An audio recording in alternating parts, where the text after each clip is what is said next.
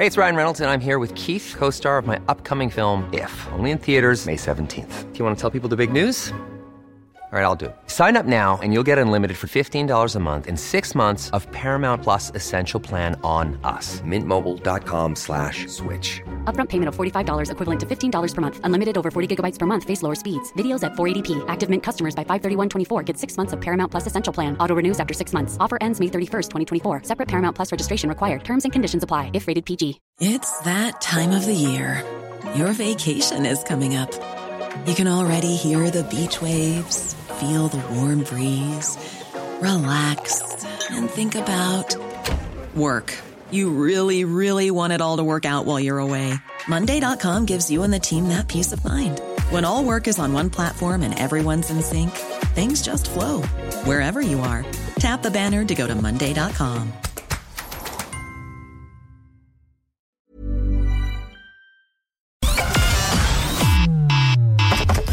Connecting to the big show. In three, two, one. To the people that have done this, your time is running out. You will be found and you will be dragged before court. The small businesses we know in every sector that are being hit here. Do we want all those local little cafes gone? Our differences should be celebrated. It's something to embrace. Different backgrounds, different races.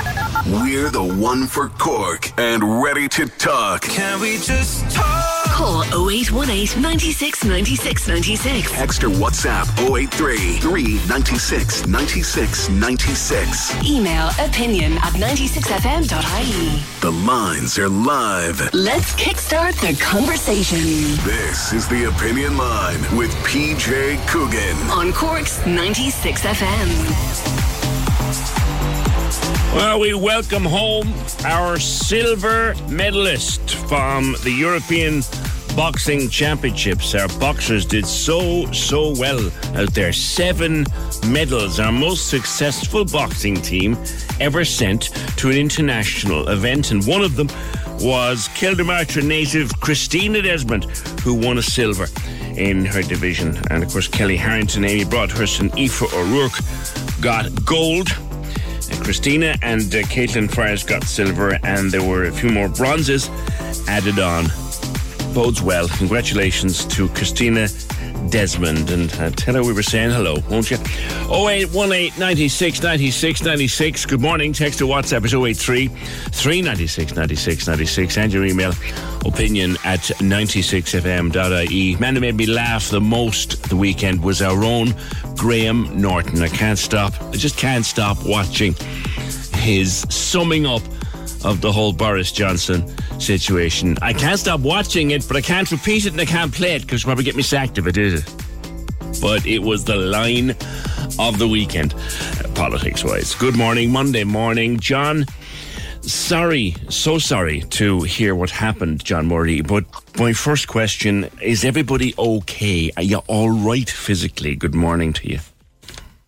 Morning, PJ. Yeah, look, my daughter and myself are okay. Um, yeah, look, I, it, look, everything's still raw for me right now as well. So um, I wasn't expecting to be on here this morning. I know, and thank you so much for being with me. What happened, John? Um, I was I, I was sitting there watching TV with my daughter, and next thing, um, it was just all you know. I was just trying, just had to get my door out, and the the roof was um, coming up with smoke at the side of the vent, and next thing you know, I was just get my daughter out uh, to safety. Look, it's not just me that's affected by this; it's the two neighbours either side of me as well, which I have really good neighbours, and the estate. Um, everyone is very friendly, and you know, it's a it's a community-led estate. Um, but it's not just me. I just want to highlight that this isn't just me. Yeah. I've lost my home, but the people either side of me are affected as well. Um, and this, you know, it's it's not just one. It's not just one house. It's it's people either side of me as well. And I know I keep I've said that now a couple of times, but it's not just me. You're okay. You're in Shanagarry. Uh, I recognise your face when I saw you on the paper. You do a bit of DJing around the place. I recognise your face. Um, and the house, you were watching a movie with Sophie Ray, yeah? Yeah, yeah, yeah, And the next thing you know, yeah. And the next thing I'm watching my house. Um, I'm watching my house burn down. yeah.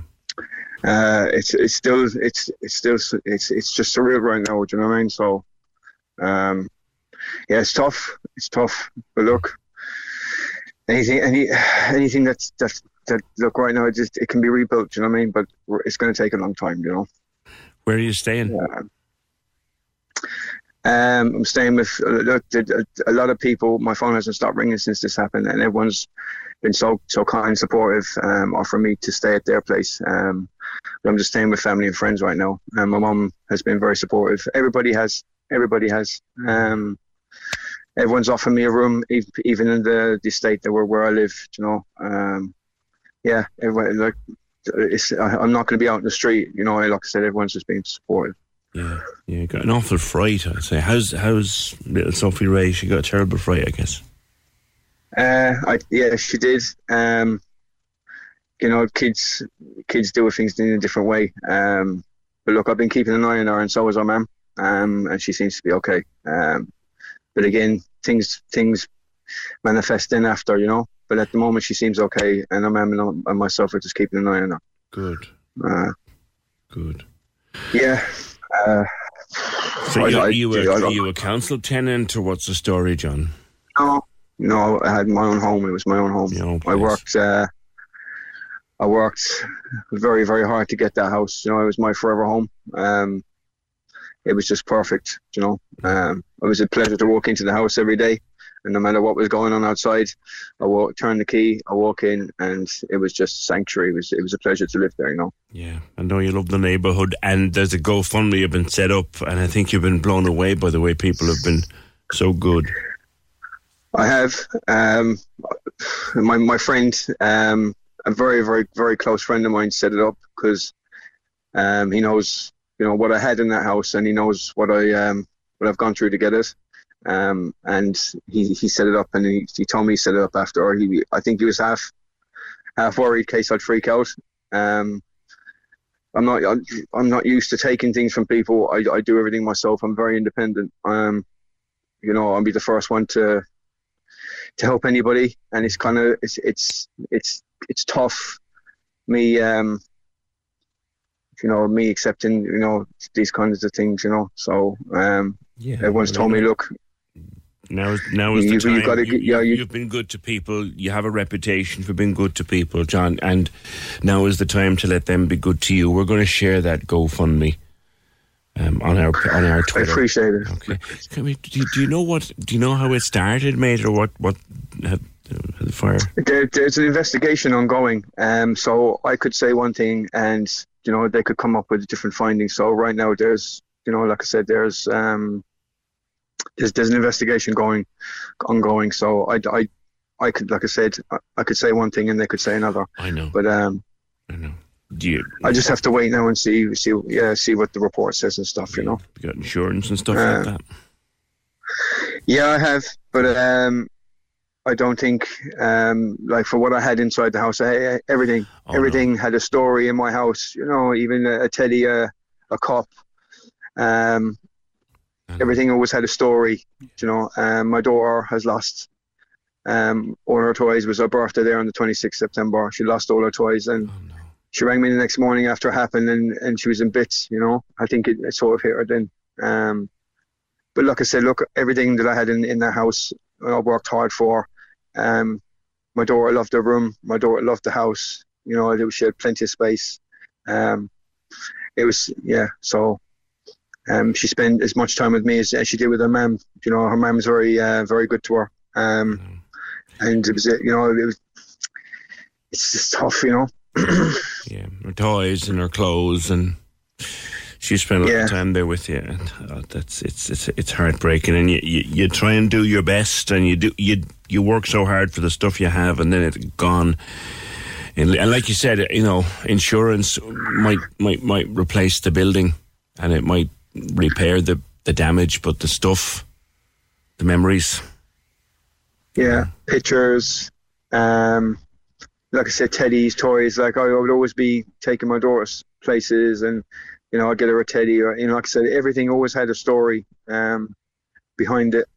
Um, just, just as there's, look again, material things you can you can buy, but like I said, like them them kind of things, teddies, toys, pictures, albums, you know, they're the things that I, I hold most sacred, you know. Um, and I and I always tell Sophie, you know, everything, you know, and I make a fuss of everything. This is her toy. This remember Sophie when we got this when we went here, you know. So um, it's kind of tough to lose all that kind of stuff, you know. It is, it is, but you know you're both okay and you're both safe and you can make loads more memories like that. We've got the GoFundMe shared. Is there anything you need straight up? I know you, you all your clothes are gone, everything. Anything you need straight up? Anything we can try and get? No, it's like I've, I've I've bought a few bits and pieces there because I when I when everything happened, I was still in the same clothes the next day as when I walked out of the house with uh, on my back. Um, but look, I said everyone everyone's been so supportive. Everyone's rang me to see what they what what they can do or what they can give. Um, I I always knew I had friends, um, but I didn't realize I had this amount of friends, and I, and you know it's it's overwhelming. You know, um, but look, it's like I said, this isn't just about me. It's about the people living next door, either side of me as well. They've they've been put out of their houses now as well. Mm you know, for the for a good while until the repairs are done in their house. Um, so you know, it, it's got gutting me as much as my house is gone.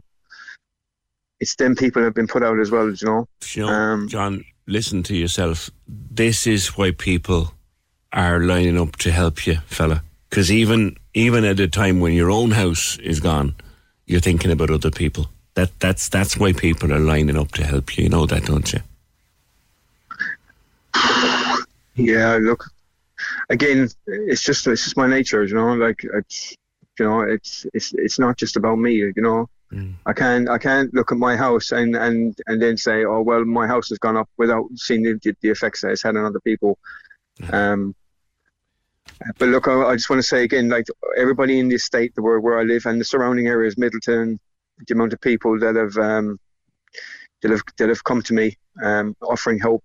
Um, and even the fire brigade, you know, they they they knew my house was gone, but they were trying to save the houses either side. And I want to I want to thank them as well for their quick response um, because it could have been a lot lot worse uh, for the other neighbours as well. You know, um, so I just want to give credit to them. They were very very quick.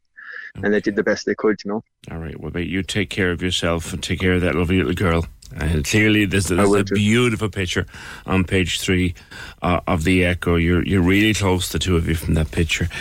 There's a GoFundMe yeah, which we've shared, and here's hoping that everything gets sorted. And yeah, you you can't you can't replace the memories, but you can make new ones when it all gets sorted out. John, I wish you well. Okay. And if there's Thanks very much, PJ. Anything really we can do, you know where we are. I will. I, I, if I, I, when the, when the house is built, it'll be a, it'll be a positive story. Then you know. All right. Will we talk then, John? Thank you very much. Thanks very much. Cheers. That's John Murray. Um, what do you say to a guy who's lost his house and his clothes and his possessions and his kids' toys? They're okay. They're fine. Two of them. But what do you say to a guy who's lost practically everything that means anything? Yeah, the insurance will rebuild the house and he'll be able to go back in there and live there again, thankfully. Think of all you've lost. Remember a few years ago at Christmas, it was Stephen's Day, there were neighbours of ours, old neighbours of ours from Carrigaline, uh, lost, oh my God, they had a house fire. And if you've ever had a friend or a neighbour or someone you know who's suffered a house fire, it's the most awful thing to walk into the following day when the fire is out and yet everyone is safe, everyone is okay. But my God, you, it's it's the worst thing you can you can walk into. I've had the I've had, I've done it a couple of times, and I've walked into people's houses after a fire, and you just stand there and you go, "Where do you start?" Oh wait, one eight ninety six ninety six ninety six. Those that GoFundMe shared on on our Twitter right now. The Cork Diary. On Cork's 96 FM. The Cork Diary is a free service. So if you're a community group, a not for profit organisation, or you have a fundraising event you would like mentioned, let us know and we'll tell Cork all about it. Email the details to corkdiary at 96fm.ie. The Cork Diary. With corksimon.ie. Because everyone who calls Cork home should have one. Cork's 96 FM. Right, well, a little something for you on the show this week. Uh, we've teamed up with Cork Dental Care on Union Quay with some home whitening stuff to give away. A Philips Zoom home whitening kit every day this week. Cork Dental Care helping you to achieve an award winning smile. All the info you need is on corkdentalcare.com. What we have is Cork moments that made you smile. And you need to just tell me who's talking. Simple as that. Just tell me who's talking, and I'll take your answers on text or WhatsApp throughout the morning. Play this a few times. 083 396 96 96. The name of who's talking and your name to that number, and we'll pick a winner around 5 to 12. Well, this is a virtual hug for you. I have it because cause of the coronavirus. Who is that? I mean, that couldn't be easier, like. Well, this is a virtual hug for you. I have it because cause of the coronavirus. All right, tell me who that is and your name. 083 396 96 96. We'll pick one around 5 to 12 for our daily winner with Cork Dental Care. 0818 96 96 96. I don't know when it was the last time you got a taxi. Uh, thankfully, I don't have to get a taxi home from town anymore because I've got the bus that stops just outside my front door. So, but the last time I got a taxi home, or I had to get a taxi home, I remember standing for ages and ages and ages. And Saoirse, now they're supposed to take cards, but you tell me they're not. Good morning.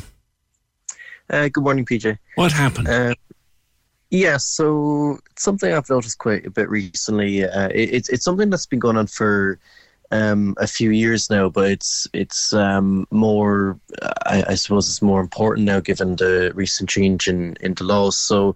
Um, a lot of taxi drivers don't accept car payments, which means that you have to pay them by cash. And and the exception to that, really, for most taxi drivers, is if you book through an app, um, one of the taxi apps uh, that's out there. But um, uh, in most cases nowadays, if you're booking during a, a, busy period, such as you know a Saturday night at you know between midnight and 3 a.m or things like that um, then in most cases you won't um, get a taxi through oh, the app because I, the, I, I uh, you you might as well be howling into the breeze as trying to get a free a FreeNow taxi on that time of night well, absolutely or well, any exactly, app yeah. yeah. And, and I remember one time I tried for about an hour through the app, and then I decided to go outside and see if there was anything, and I got one very, very quickly, to be fair. And um, uh, the taxi driver who I got, I said it to her, and she said that um, she said we don't take bookings on on the app at night time or during busy periods because um, they take a high percentage of the yeah. of the fare. You know that would be fair enough, but if they if they accept a card, it would make a difference. So on the first of September, basically, um, the law changed so that taxi drivers now have to give um, their customers, the uh, passengers, the option between card or cash payment. Yes. So yes. they have to accept both, and it gives customers the choice. Because I know plenty of people who prefer to pay by cash, but I also know plenty who prefer to pay by card. I'm one of those who prefers to pay by card because I don't like to carry cash on me. Um, but it's obviously up to each individual person's choice. Uh, yeah. That's how it should be. Uh, but uh, there's a huge amount of taxi drivers still that are not accepting um, card payments. Now, I was kind of, although we could, although we knew for a long time that that change was going to come, I was kind of forgiving of it at the start for the first few weeks. You know, if people were just trying to, if drivers were just trying to, you know, get their systems in place and things like that, I can understand a bit of a, a leeway period there. But um, you know, it's it's almost two months months now since um, since that law was changed, and there's many of them that aren't accepting it. And uh, as as I um, pointed out previously, the uh, one of the issues that there is is that um, uh, as soon as you mention uh, card, uh, a few a few of them will just immediately hit the accelerator and speed oh, off. You know, really? It's, it's, now, yeah, you, you, yeah. you tell us you were on the Grand Parade in the pouring rain, and did three or four of them actually just refuse to take you? Uh, so a few of them stopped. I went over and um, I said where I was going, and they said um, card or cash, and I said card, please, and then they immediately just sped off. You know, like, like no option. You know, I, I, so I, they asked happened, they asked you was it card or cash, and then the minute you said card, gone. Exactly, yeah, and and I wasn't like even if I didn't mind paying uh, cash, I, I wouldn't have minded paying cash if I had cash on me, but I didn't. Uh, even if I had cash on me, um, you know, I didn't have the opportunity to go. Actually, you know what? It's okay. I'll, I'll pay you cash. It's fine. You know, because at that stage they had just uh, they had just sped off immediately. You know, it's yeah. it's almost as as they know that they're doing something they shouldn't do because that didn't give me the opportunity to either uh, question that or even to you know take their license number or something like that because they had gone off so quickly. You know, um, so that's an issue. I mean, the the thing is that it just leaves uh, so many um, uh, people vulnerable uh, at night. You know, the, yes, you know, um, and, and, that's not a great situation to be in. There was a few people who said that uh, you know what they do is they just uh, they just say that they'll pay cash, and then once they get to their destination, they'll say, "Oh, actually, I'm paying card instead," and and that's you know that's fair enough, but the reality is that for some people that might put them into a difficult situation if they happen to have a driver who then got aggressive or something, you know. And yeah. Yeah. Uh, it, it's not really always easy, uh, depending on your circumstances, to, to do things like that. You know, and the, the uh, technology you know, is relatively easy now, Saoirse, because if you go down to the marina market or go down to any farmers market. You on, on a Saturday or Sunday, you'll see people taking card payments there in, with with their mobile phone and a small little pad. So, so it's not like it's high tech. No, absolutely, and and and um, exactly, and and actually the the uh, industry I work in in, in is um, a part of um, part of the company I work for is that we we sell um, you know POS systems and things like that. So I understand how easy and um, reasonably cheap it is to actually implement those. There's only a a little bit of a um, uh, a percentage um, commission that the credit card companies take on a transaction fee and things like that. You know, so I, I understand that they're losing out on that, but you know, ultimately. Um, you know the law changed and and um, I, think that should be respected yeah. to give customers the choice you know yeah. passengers the choice coming, coming up to the jazz weekend yeah. now this weekend coming and of course we're only what nine weeks just under nine weeks to Christmas taxis will have their busiest time and you'd hope that people will be able to pay by card if they want to. Yeah, absolutely. And I mean, even if you're paying cash, um, it can take you a long time to get uh, a taxi because there's such a shortage of them at yes. the moment. So for those who happen to not have cash on them or, you know, because they might feel vulnerable and don't feel comfortable with carrying cash. Um, you know, it, it's it's the most it's the more vulnerable people there that are going to um, going to lose out, and um, you know, it, it's not. Um, it's it's never an ideal situation, but especially if it's um, you know a busy period and you're trying to get home, you know, you could be you could be waiting for a taxi longer than the whole night that you've spent out. You know, and, uh, and you could you could end up in trouble, end up, if nothing else, soaking wet and frozen, trying to get home. If you're not lucky enough to live, thank you, Saoirse. If you're not lucky enough to live on the, the 220 bus route, as I do, I don't need taxis anymore, which is great. Uh, but at the same time, trying to get one is a nightmare. And this thing, according to the transport for industry, whatever, who regulates all this kind of stuff, um, they were supposed to accept card payments. All taxis are supposed to accept card payments since the 1st of September. It's a condition of their license renewal, if I remember correctly, since the 1st of September, that they are able to carry and accept card payment. So why aren't they? If any taxi driver, they're all out in the ranks this morning waiting for a bit of work. Any taxi driver want to tell me why they don't want to take cards? If anyone is refusing to take cards, tell me why. Um, I, would love to know. I, would be interested, and I'm not looking to have a row with you, um, but I'd be interested. 0818 96 96 96 or 083 396 96 96. What? It is the law now. As we understand it here, it is the law that taxis must accept payment by card or using your phone or whatever. So why aren't they? Why did Saoirse have a couple of drivers drive away from him last week in the Grand Parade in the pouring rain when he said he wanted to pay by card? Just saw this post on Facebook over the weekend from the Red Cove Inn pub, and they said only drinks purchased on the premises may be consumed on the premises. We reserve the right to refuse admission to anyone found consuming their own drinks. Bag searches may be carried out. And I had to laugh.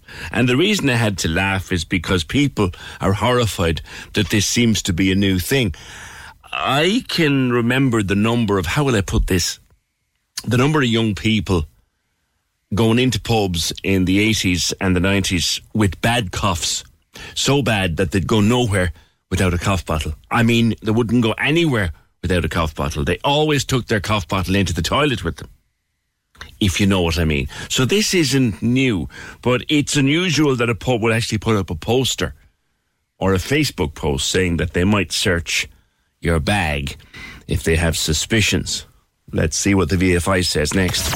Here at Corks 96 FM, we're celebrating our seven IMRO Radio Awards.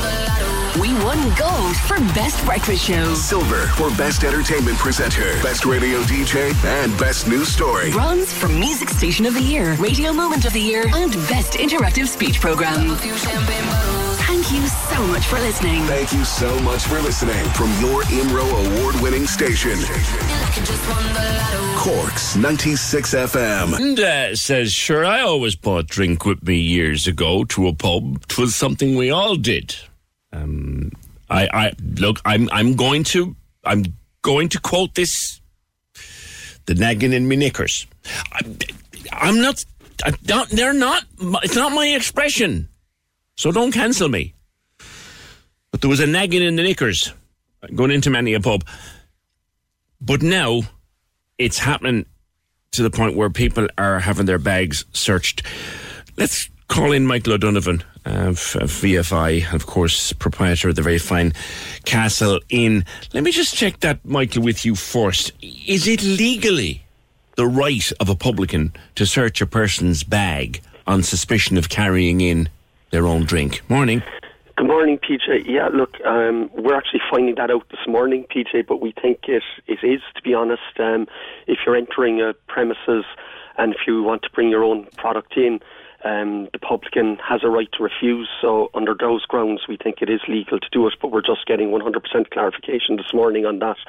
Um, but look, it's it's not a new phenomenon. It's been going on as long as I remember. I'm in a pub. Uh, people bring in um, or try to bring in, you know, their own uh, products. But I suppose where we are right now, and what we're seeing is, you know, the costs associated with running a pub is just skyrocketing at the moment. And you know, if we're providing sports on television or uh, in instances, you know, music, there's big costs associated with this. So if people aren't supporting their local pub by bu- buying the product while they're being entertained in the premises, you know, unfortunately, uh, we're seeing, look, there's posts up of places that are closing and riding out this economic storm. People will be drinking their own product, but unfortunately, will be at home and not in their local pub. And you know, it was funny in the 80s and 90s, and I always remember when I was DJing and, and playing karaoke and stuff in pubs, you, you, you saw the woman who came in and all she was drinking all night was 7 Up, but she was langers. Do you know what I mean? And we, all, we, all, we laughed at it. Yeah, and look, PJ, over the years, shouldn't. there, there, there, there is always people. excuse me, my voice is a bit husky today. Um, that that do that, but you know where we are right now, we understand people are under pressure as well with cost of living. But look, business is under severe pressure at the moment. Yes. Uh, people say, you know, publicans are earning lots of money. If we were, we wouldn't have seen 384 pubs close in the last 16 years here in Cork. You know, the the, the phenomenon of doing this is, is well and So look, truly at, over. look, at, look at Bunny's gone at the weekend. I mean, we thought Bunny's was indestructible. Yeah, it's look, it's uh, it's it's affecting everybody, PJ. The the costs that are associated, as I say, energy has gone up three, four hundred percent. Those doing food have seen chickens gone up by nearly thirty five percent. Beef has just gone through the roof. So costs have just gone uh, skyrocketing in the last uh, number of months.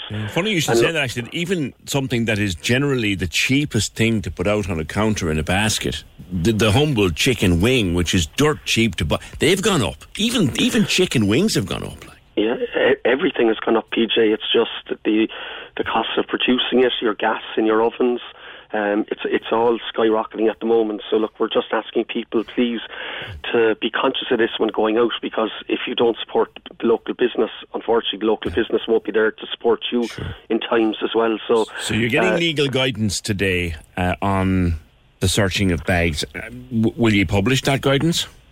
Yeah, look, our head office is soon. We, look, we've asked the question this morning, so once we get it, um, I suppose, be it this evening or tomorrow, it will be sent to members after that. Okay, okay. On a positive note, Michael, Jazz Weekend coming. The whole town seems to be buzzing for the proper return of the jazz. Last, if you remember last year, of course you remember last year, you all opened, and then come Christmas, we were all shut down again for what eight o'clock. Yeah. We hope against hope that won't happen this year. So it'll be the first proper jazz in three years. Yeah, look, last year we were open, but it was table services. People remember, I think a lot of people were frustrated last year. They came into town early, Saturday, Sunday, premises were full. Um, but look, this year it's a totally different scenario. We're we're open as normal. There'll be um, people able to come into the bar, stand, dance, sing, be happy. So look, we're really looking forward to this weekend and Thursday night we have the launch of it here in Cork, so it'll be a huge occasion. Um, and An Taoiseach is opening it this year for us. So um, look, we're all really looking forward to it. But the one thing I would say is, you know, to people that are going out this year, probably we have a very young workforce working across the hospitality sector. Just be a bit patient with them this weekend because this will be the first weekend that a lot of them will see this level of demand. So we'll be just asking people to bear that in mind. There's a thing, Michael, uh, and I'll bring up with you. I, I was out recently um, with a few friends in, in a pub, and, and, the place was relatively busy. And, and there's a skill, and I call it a skill because you'll remember it now. There was always the person who'd been doing bar work since they were old enough to walk and they could start at one end of the bar and they could remember my order and while they're pulling my pint they could take two more. That skill seems to be gone and that's because so many people are using it now as transient employment. And we need to get patient. The days of the bar person who's been doing it since they were a child and can remember 10 orders off the top of their head those days are gone. Yeah look it's it's a new challenge for a lot of them and this weekend will bring those challenges. But look, um, they have been trained in. They're they're all doing their best. So look, all we're asking is for people to be patient this weekend because, as I said, this will be the first big weekend uh, that demand will be put upon them. So look, we're just asking people to be patient, be patient. and cognizant of it this nice. weekend. Be patient, be nice. Be nice. Yeah. Every everybody that's working in a premises is somebody's son and daughter. And uh, look, you've be, I suppose, hopeful that someday if you have a son and daughter, you'd like them to be treated with exactly. respect. So uh, that's all we're asking for is please respect the, exactly. the staff and be kind to them this weekend. They're mm. doing their best. And then heading up in the, the, the nine weeks, well, after next week, only eight weeks to Christmas. Are you optimistic that things will pick up? I know the cost of living is awful and the cost of energy is worse, but are you confident things might pick up? Yeah, look, we're we're we're seeing, you know, and hearing from our members that bookings are very strong for the month of December. Um, so we're hopeful that it will be a good month. Um, and look, for the next nine weeks, there's a there's a bit of a run into Christmas, so we're we're hoping people get out, enjoy themselves.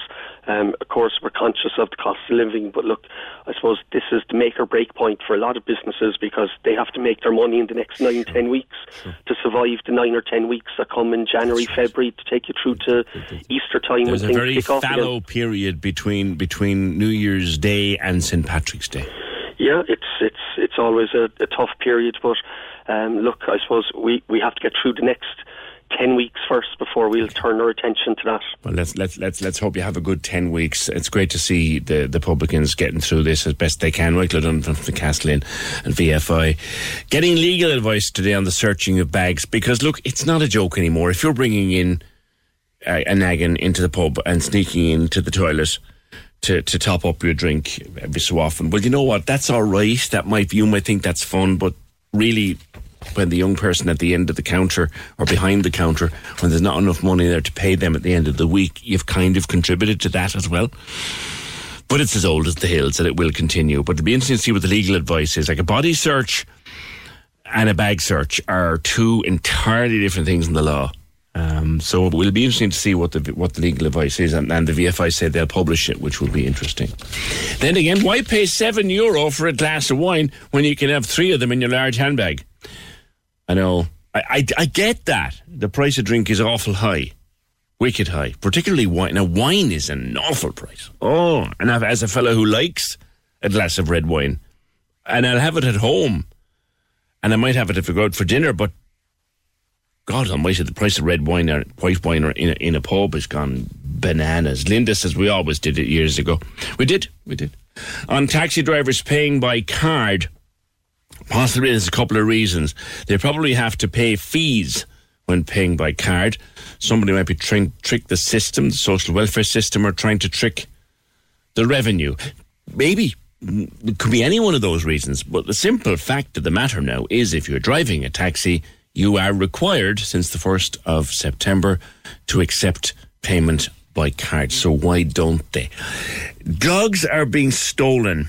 Um, dogs are always getting stolen, but they, it's it's it's it's taking a twist now. It's it's happening again, and there's a bit of a spate of it going on, and they're being robbed from the actual from private houses, but they've been robbed also from the CSPCA from the dog's home. We'll get an update in. Hold on. I'll do it now. Actually, I'll do it now. Sorry, lads, I was just checking my list here. Vincent Cashman is down at the Cork Society for Prevention of Cruelty to Animals. Vincent, dogs being stolen have always been with us. It's always happened. But you've had dogs taken from your pound. Good morning. Good morning, PJ. Yes, we had. There was um, two individuals broke into us last Tuesday night and uh, stole three dogs. Now, thankfully, I suppose between pressure from the public looking and um, particularly from the Gardaí, two of the dogs turned up. Nice. No, not here, but the the uh, it was actually at another person's premises. But the two dogs turned up, so but we're still hoping that uh, Margaret will will resurface. Margaret. Yeah. What is she? She's a kind of a Patterdale mix. The, the the three dogs that were taken would have been taken because primarily they would be hunting dogs. Yeah, yeah, yeah. Your pound is not easy to get into, Vincent. No, you'd want No. a bit of skill. I mean, it's well locked and well fenced. So how did they get in? They actually cut the fence. Whoa. They used bolt cutters on the fence, and uh, bolt. Now the locks, the barrels on our, our locks are, are half an inch thick, Yes. and they got through those. Yeah. That's someone determined. Yes, and I mean for for the the, the the simple thing with the dogs that we see in here, primarily we say lurchers and terriers that we get, have been, for want of a better term, have been tried and tested in the field, and a lot of them are no good for hunting. Yeah. So hence the reason we see them. Yeah, that's the, that's the problem. My, my my daughter is a is a veterinary nurse, and, and she has a she has a, a great love for lurchers. And she said, Dad, she said people think lurchers are hunting dogs. Most of them are Egypts, pure Egypts. Yep. You know. And I mean, take, t- taking them from here is is again, pounds charities are full of lurchers all over the country. Which is a They're- bit, they're a, and they're a gorgeous dog. They're a beautiful pet. Yeah, they make a gorgeous, but you see, it's it's. Some people think that automatically that they have the the fastest or the most skilled hunter when they look at a lurcher. That's not the case at all. Oh, a pure old, a pure Egypt. They're Most of couch potatoes. The vast majority of them are couch potatoes. Absolutely. But actually, there's a thing we're reading at the weekend, Vincent, and and sadly, a lot of people that got dogs for company during lockdown have put them into pounds now, so the pounds are full. Yeah, we're we're full to capacity here. We're we're operating on on, on average every day forty dogs. What? And are you able to rehome them, Vincent? We're able to rehome them, but before PJ, before COVID, the the numbers of dogs we had, it wasn't it wasn't that big a deal. In such as you're getting the dogs in, adoptions were up. Adoptions are not up now, so Yeah. the dogs are with us for longer. Yeah. So we'll say people that primarily spent big money during COVID for a dog are keeping them. But where we're seeing then, especially um, we said even up to 12 months ago, people who spent five and six hundred euros for any type of dog. They weren't too particular of the breed, the type, what size it was growth. They they did no homework. And then that's the type of dog that we were seeing up to 12 months ago. Now it's a lot of um, lurchers and hunting dogs, and even puppies now are starting to turn up again. It's terrible. It's terrible. You know I mean? And, and I, I guess a lot of people took in the little 12 week old puppy that was as cute as anything during lockdown and then realised, oh God, this thing is hungry and big and yes. and noisy and, and, and I need rid. You know, Yeah, and some of the some of the breeds, I mean, they were they were crossed with all sorts of things. Um, I mean, uh, Dutch Shepherds now, Belgian Malinois, Cane Corsos, Pit Bulls, uh, and they, these were all outcrosses, but it was just a dog to them they were buying. Yeah. Not knowing the consequences of having a dog of those and, breeds. and sometimes those crossbreeds they shouldn't be crossed at all and they shouldn't. You know, but very unhealthy little dogs and oh my god. It's, it's it's potentially some of them can be dangerous. Yes. Yes. I mean, there there are a reason why the Gardaí, the army, and police forces all over the world have certain breeds. Yes. They're not they're not to be kept as domestic pets. That's right. That's right. And I did I did hear Vincent, I think I saw it on a documentary, that sometimes the crossbreed you end up with a dog that lives its life in pain and discomfort. That's going to be an angry dog. Yeah, and it, it particularly, it will say it, it mightn't be showing any effects on the outside. But if the dog is in pain, um, the only way that the, the, one of the ways the dog can communicate, which is by lashing out. Yes. So I mean, if it's grabbed funny, or if it's a difficulty breathing, or if there's um, hip issues, or you know, some some of the skeletal issues. It, it can be. It can be. It, it can be. I've I've seen. I've, I've, I've seen what can happen, and it's it's awful. Vincent, if people want to adopt a dog this Christmas, can they come to you? Right. If somebody wants to adopt a dog, the way we, the way we do it here, they send in a form to us. We go through the, the form. No, what we, the reason we go through it, some people get annoyed when we're, we're asking them all these questions. But we're not going to rehome an Irish Wolfhound to a studio apartment. Right? exactly. So that that's the very reason we go through, just to get a bearing on it. So if we'll say they're, they're, they wanted to adopt Rex, who is closer to a Shetland pony in size, or what we tell them basically, look, this guy isn't going to work out, but this dog, and we give them a list maybe of dogs that might suit them. Or if they have dogs in their house already, it's we try to marry the whole lot together. So it's pre- uh, predominantly it, it makes it's it's one of the questions we're asked is do we do we adopt dogs out to people with kids in their home? Yes, we do. There's no reason why you can't. Yes, but but certain breeds, of course.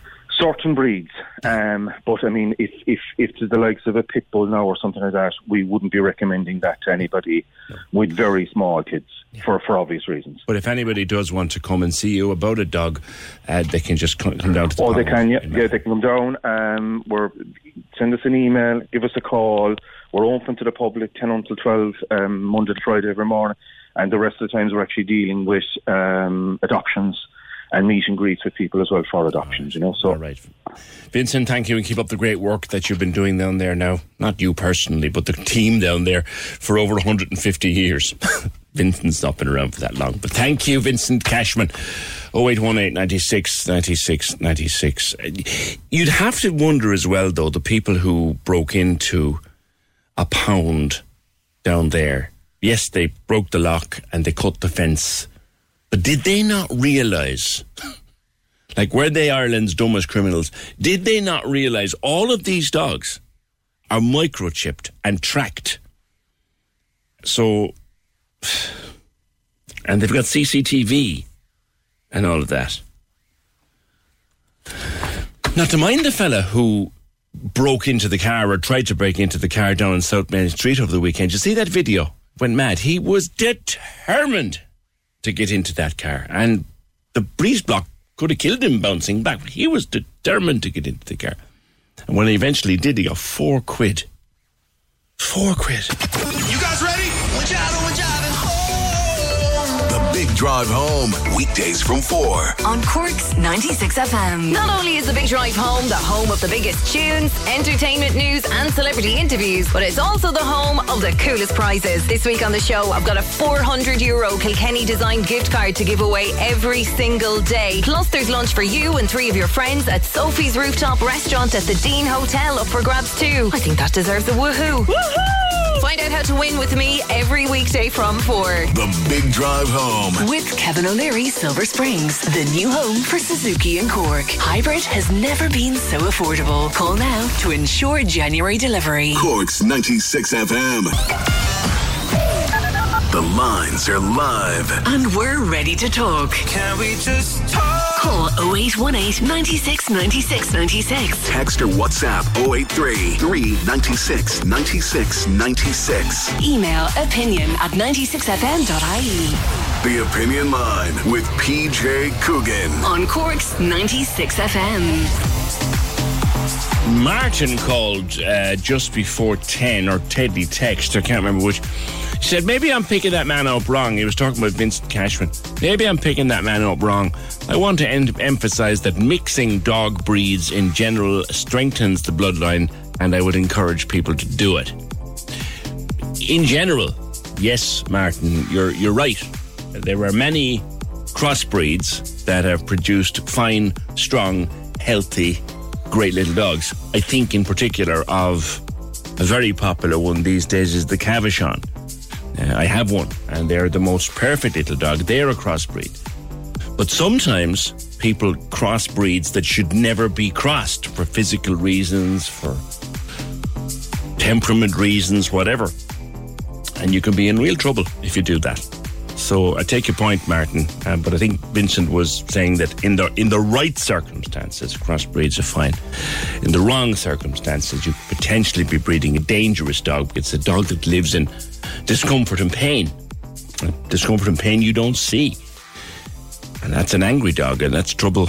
That's trouble waiting to happen. But thank you, Martin. 0818 96 96 96. The number, the text or WhatsApp is 083 396 96 96. And the email is opinion at 96fm.e. Staying with dogs for a little while because next week is Halloween. Is it Tuesday or Monday? Tuesday, I think, or Monday. The 31st, anyway, is, is Halloween.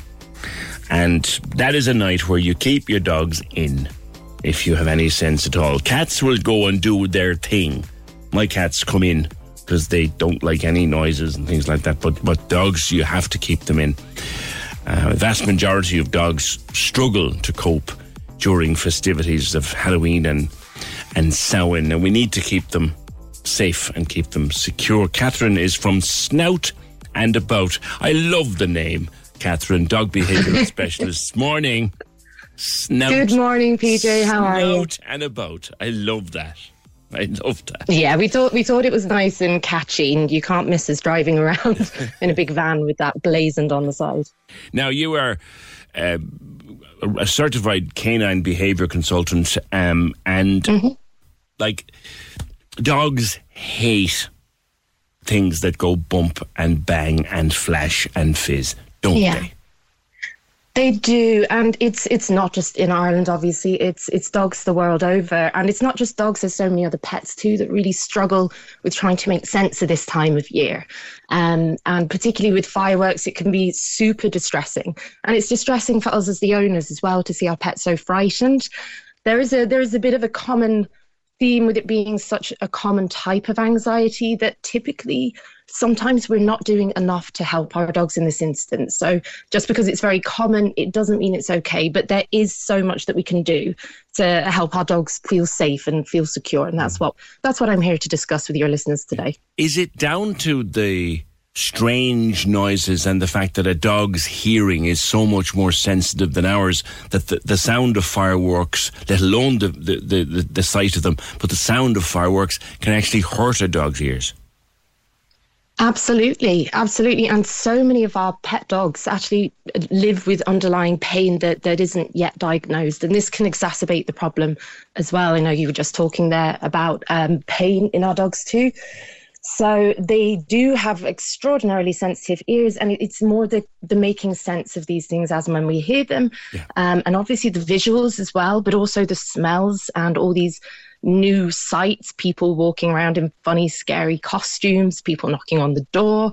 Um, it's it's all accumulative really at this time of year, but certainly when it comes to fireworks, it's it's the loud bangs and that startle response that, They- that we see. They love the familiar in their territory. I, I'm getting a real example of it at the moment at home because we've two two dogs and two cats, and they live quite peacefully and happily with their own two cats. But there's a strange cat has drifted in a few doors down, and my dogs are Mhm. very anxious to discover who this cat is, and very Yeah, very sure troubled, very troubled by the noises.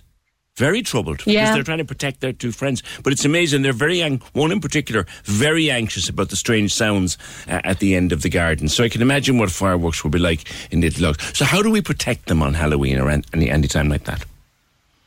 Okay, so there's so much that we can do. So I like to call this the the five S for fireworks success. So it's kind of our our top five tips of what we can do to prepare um, and ultimately deal with the night as and when it arrives. So the first thing I want to talk about is the setup. Um, and this is all about preparation and ensuring that we've rehearsed our drills ready for the evening. So your listeners can practice now and set up a quiet area. Keep it away from windows or, or hallways or doorways, maybe in a utility room or in your bedroom or wherever you think your dog is going to feel safest. We want to bed this down with lots of blankets, perhaps use a crate if your dog is crate trained and you can cover that in a blanket to make a dark, quiet little denning area for them. Um, we want to keep the radio up loud or pop the TV on to drown out any noise as well. And really importantly, is we want to invest in lots of long lasting chews, things like lick mats, because this chewing, licking, and lapping, um, it's known as self soothing behavior. And it can really help our dogs feel calm and relaxed. And of course, when the day comes, walk them and exercise them early in the day, not at the dusk or the, the darker times when we're more likely to see spooky things, and keep them on lead just in case there's a rogue banger in the distance. Hmm. The other things that we want to look at is stress. So this is my second S for, from our five top tips. And this is about learning to recognize the signs of stress and anxiety so we can intervene and do something um, should we see it occur. And this can be pacing, inability to settle. They might be shivering or shaking, excessively drooling. We obviously try, we often see our dogs trying to escape or hide. Um, and these are just a few of those. So because fireworks can they can really cause ac- acute anxiety in our dogs and have long lasting traumatic effects on their behavior. So, if you can do one thing, please speak with your vet um, ahead of time um, and or source a vet with an occupational interest in behavior and discuss anxiolytic medication the the dog industry market is is is quite saturated with all manner of remedies and gadgets. But if we're working with anxiety at this level, we need to focus on what we know works from an evidence based perspective. Um, and we would, for Cork, I would highly recommend the Animal Care Hospital in Douglas. Their clinical director works closely with us and she works extensively with behaviour medication too. And whilst you're there, make sure to get your dog's chip checked um, just in case something happens they escape and somebody finds them they can become inactive so that's going to be important too Okay. Okay. and then moving on to the third S, and this is all about support. So there are loads of resources out there that can help you and your dog. Um, you can, of course, check out our social media, which is at Snout and About Cork on Facebook and Instagram. Um, and there's another great Irish educational institution called Annie Ed. Um, they have heaps of great advice. But you can get local support from your community. Um, maybe pop up a sign on your gate or your door asking people not to knock because it's just too spooky for your pooch. But be sound and leave candy by your door for the kids or, or by your gate that they can help themselves without having to upset your Yeah, dog. the, the, the doorbell bothers our lads day or night because they think invader, even if it's only one of us. So if you're going to have Yeah. a hundred trick or treaters, best you can the imagine the of effect that's going to have. I know. So, well, we do. We recommend to our clients to disarm their doorbells in these instances because it's so triggering. And every time that goes, we're getting more and more stress um, and we're getting more and more anxiety in our dogs. And when our dogs ultimately, it's all about safety. So, our dogs are in a heightened state of fear and anxiety. And, and as our guardians, and, and you with your approaches as well, you know, yourself, it's our responsibility to help them feel safe. So if they need reassurance, please give it to them in whichever way they prefer. It's not physically or neurologically possible to reinforce fear as an emotional state. So if they need a snuggle or a pet or they want to hide under a duvet with you, um, please allow them to do so. But it, it's quite important to say as well. It's not all it's not all doom and gloom. We want to also focus on the silliness as well. Yeah. Um, we can still celebrate the festivities with our dogs, but we can do it in a functional way that helps them cope. Um, we can help distract them from scary things going on. Or for every firework and bang, you can make it rain treats. Throw a treat bomb on the floor um, for them to find, so they start realizing that bang equals yummy things are happening. You can buy toys um, and get playful with them if that's their thing to help distract them. And if the toys are new, they'll be more novel to your dog. So they'll be more interested in wanting to play with them. But if you don't want to buy toys, you can just radio recycling. You can get egg cartons, cardboard boxes, stuff them with scrunched up newspaper and treats, and allow your dog to tear them up and have fun making a mess. And this is actually quite a functional behavior to a dog called dissection behavior. Um, and it can be called a really good distraction for them. Dissection behavior. That's a So new one on all- me. What the heck? uh, this is a whole other show talking about dissection behaviors. Um, it's great. I think we put videos up of um, my own dogs dissecting a huge cardboard box there recently on our social media. And it can be really good for dogs who are feeling frustrated or wound up. Yeah. And it's basically the art of practicing pulling the guts and innards out of their prey that they find. Um, it's what it's part of what we call the predatory sequence. Um, great. And it, it can just be really good fun. And sure, it helps us get through our recycling. It So does. It's, it's well, helpful. it, well, it, well, it does. Although dissecting behaviour, I have a King Charles that loves to dissect the contents of the bin. So, oh, okay. That's a whole other behavior. That's called scavenging behavior. exactly, little maggot, and she's well fed. Ah, I'd say, I'd say, okay, well, what you need to do in that instance, PJ, is you need to provide her with things that she can scavenge. So make her her own little mini bin that she can she can scavenge to her heart's oh, content. Oh, stop! It's gas. It's gas. I know dissecting Yeah, behaviour. That's a new one. That's a new one on me. So generally, it's the idea of keep them as comfortable as possible on on on Halloween and the time around it. Yeah, all about safety. And as I said, the most important thing that we can do, especially if we don't, we already know that our dogs are going to have a really fearful behavior, is we need to be discussing this with a vet. And there are so many options out there that can really take the edge off that anxiety for them and help them feel safe and secure. And obviously, practice, get all those setups put in place now, get all these things for self-soothing behaviors, chewing. Um, it's known to help promote serotonin production, which helps keep our dogs calm and ultimately keep them as safe as possible. Okay. All right. Good to talk to you. Do you know we might talk about other things on another day with regard to animal behaviour and dog behaviour in particular? Because that's fascinating. Thank you very much, Catherine, from Snout and About. Do- I love that name. Dog behavioural specialists. Just keep them safe and secure. Take the batteries out of the doorbell. Let them destroy the recycling. But can you imagine the mess? Still though, 0818 96 96 96. Something for you this week.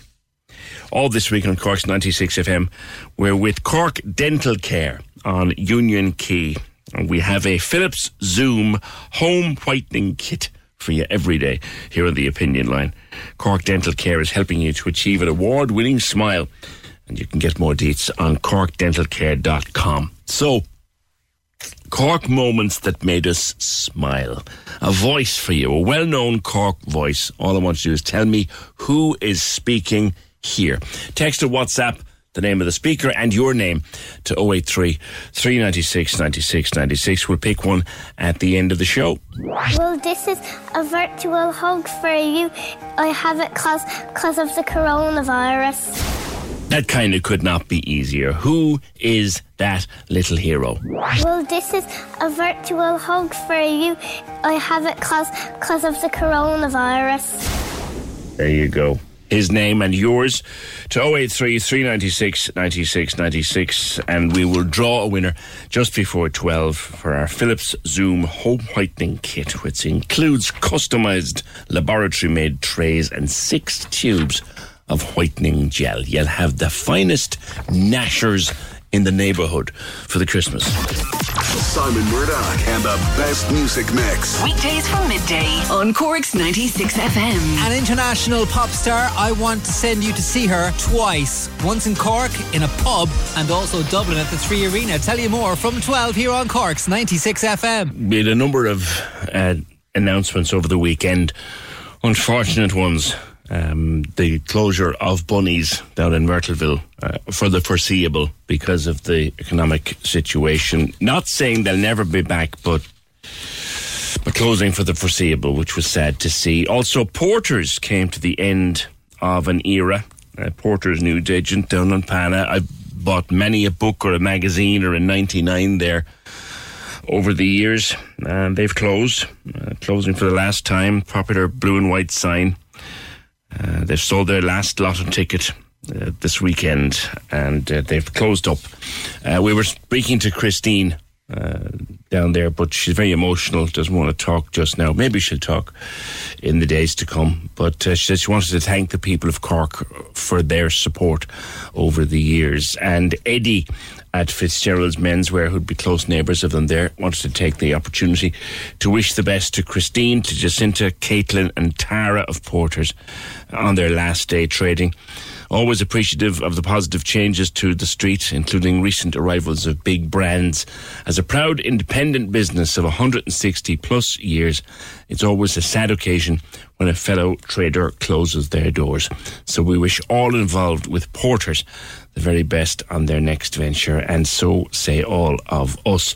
Billy McGill, you of you have particular views as to why these small businesses are closing, and it goes beyond things like like rates and stuff. You've one particular reason in mind, Billy. Morning.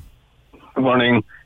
Um, it's a hard it's a hard one to get rid of. It. I think the, once once you started the afternoon traffic curfew from three o'clock on, when um, private cars can't use Patrick Street. Yeah. That um, becomes very confusing, and people eventually stay away from it. But also, a stat that I saw in the Sunday Times uh, three, four months ago was that the street in Ireland with the highest number of parking tickets issued was Patrick Street, Cork. Right.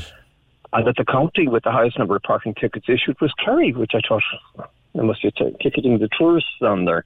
Mm. The smaller shops will find it hard always to survive and they need help. The idea of removing parking spaces now, at the end of COVID, the mall went to parallel parking instead of nose into curb because the cy- cycle lane was created.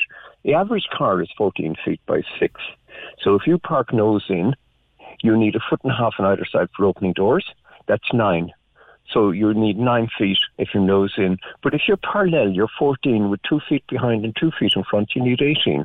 So it exactly halves your parking. Yes, yes. And, and that, that's like, oh, 50 parking spaces gone. Then you're more in, a, in a modern city, we, we, Billy, we want to keep cars as much as is possible outside the Yeah. city centre unless coming in is absolutely necessary. But you, you, you must have the alternative um, transport. Yeah. I mean, I go to Dublin frequently enough. I, I like the Luas. I like the whole system there. Um, I look at a sign that tells me how many minutes more before a bus is coming or before the Luas is coming, and it's more or less on time. So you can calculate what you're doing when you're there.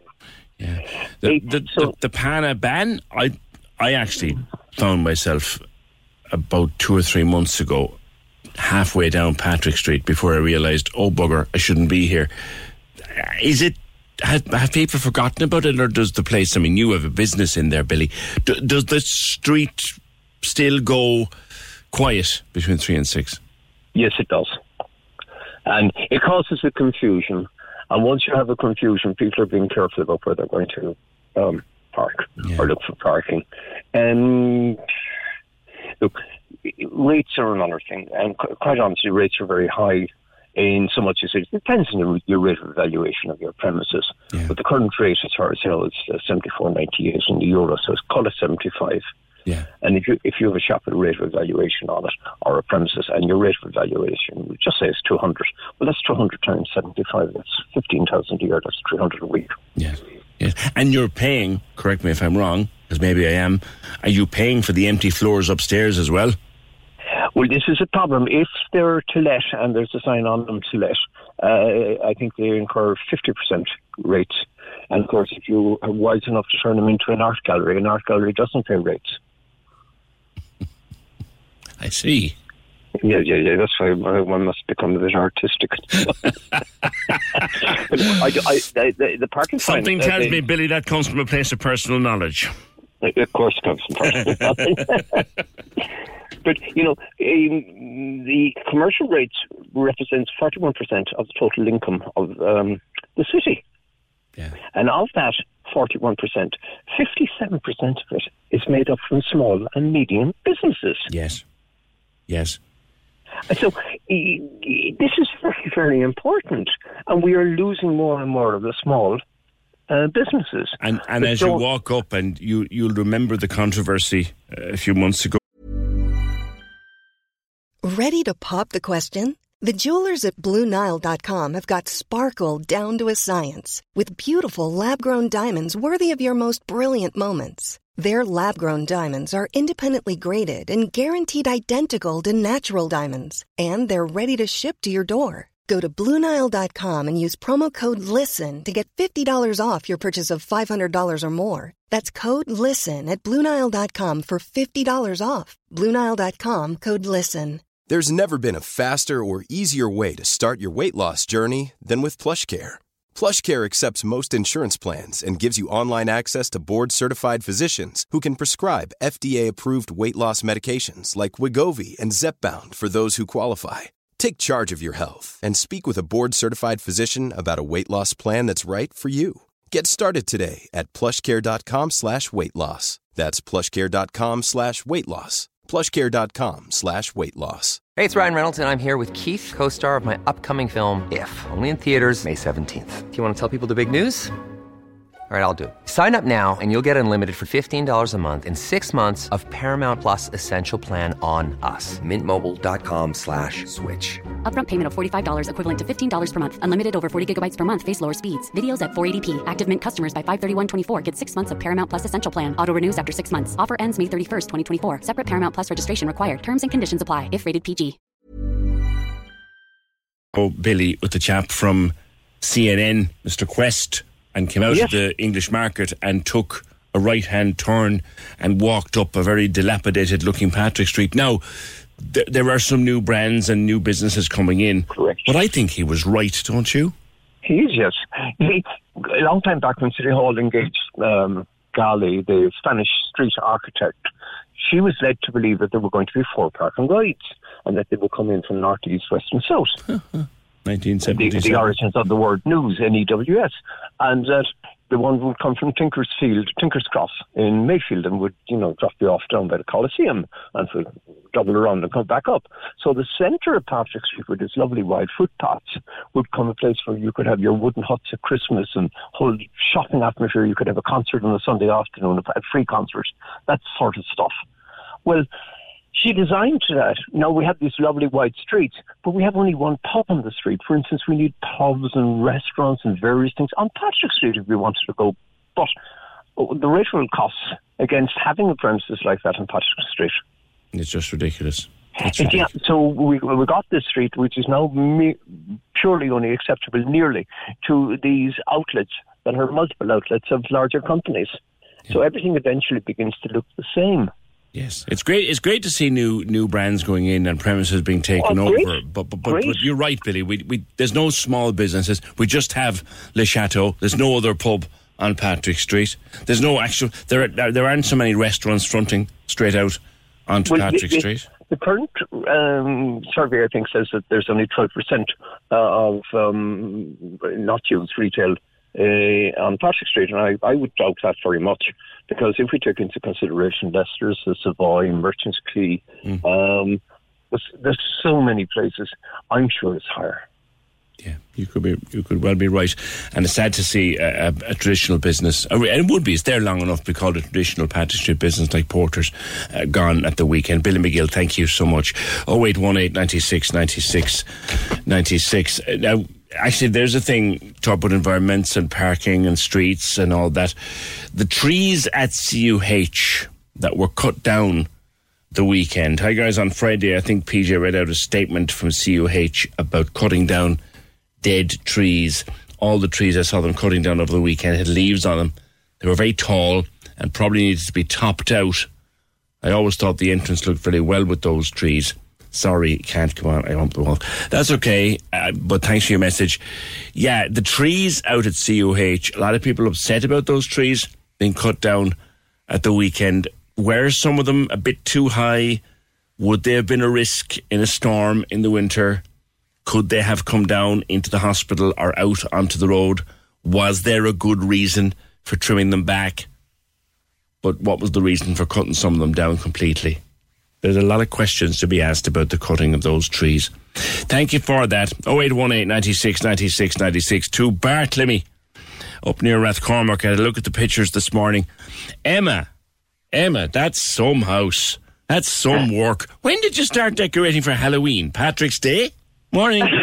well, I don't know, it's a bit mad really. My husband started off years ago building one little creepy thing and it got attention and he built another thing and it's kind of gone out of hand now, I it's suppose. Brilliant. No, I'm and I'm not a big Halloween fan, but you've Neither am I. Neither am I. Isn't aren't you?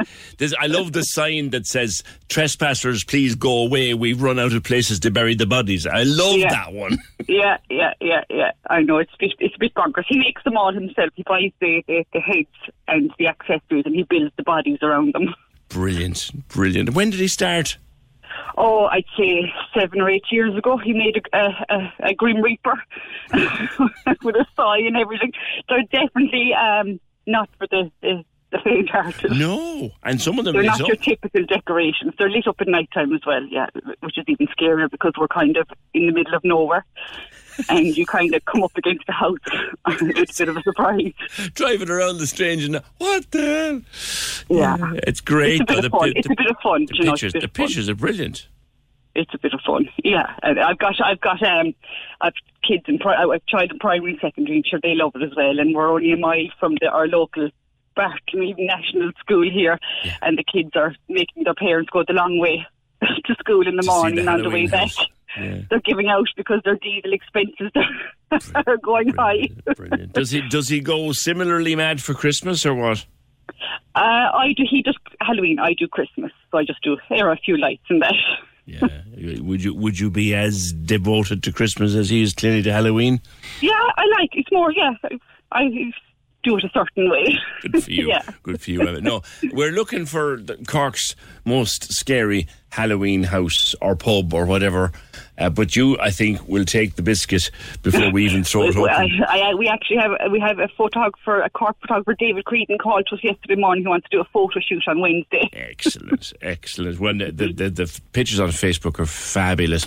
Emma Barry, where, how would we get there? If we're going to Rathcormac, where would we take? If you're coming to Cork side, you'd turn off at Watergrass Hill. I see. And there's on one of those slip roads, there's a signpost at one of the roundabouts for Bartlemy. Very so we're good. on the actual Watergrass Hill Road, about three miles from there. Very good. And we just you'll see it along there. Emma Barry, thanks. And what's your son? Uh, your husband's name, by the way? Johnny.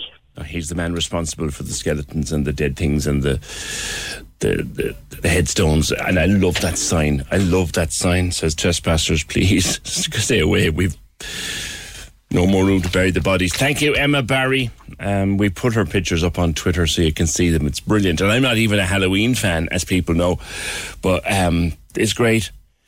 Uh, Have you got your house done up for Halloween?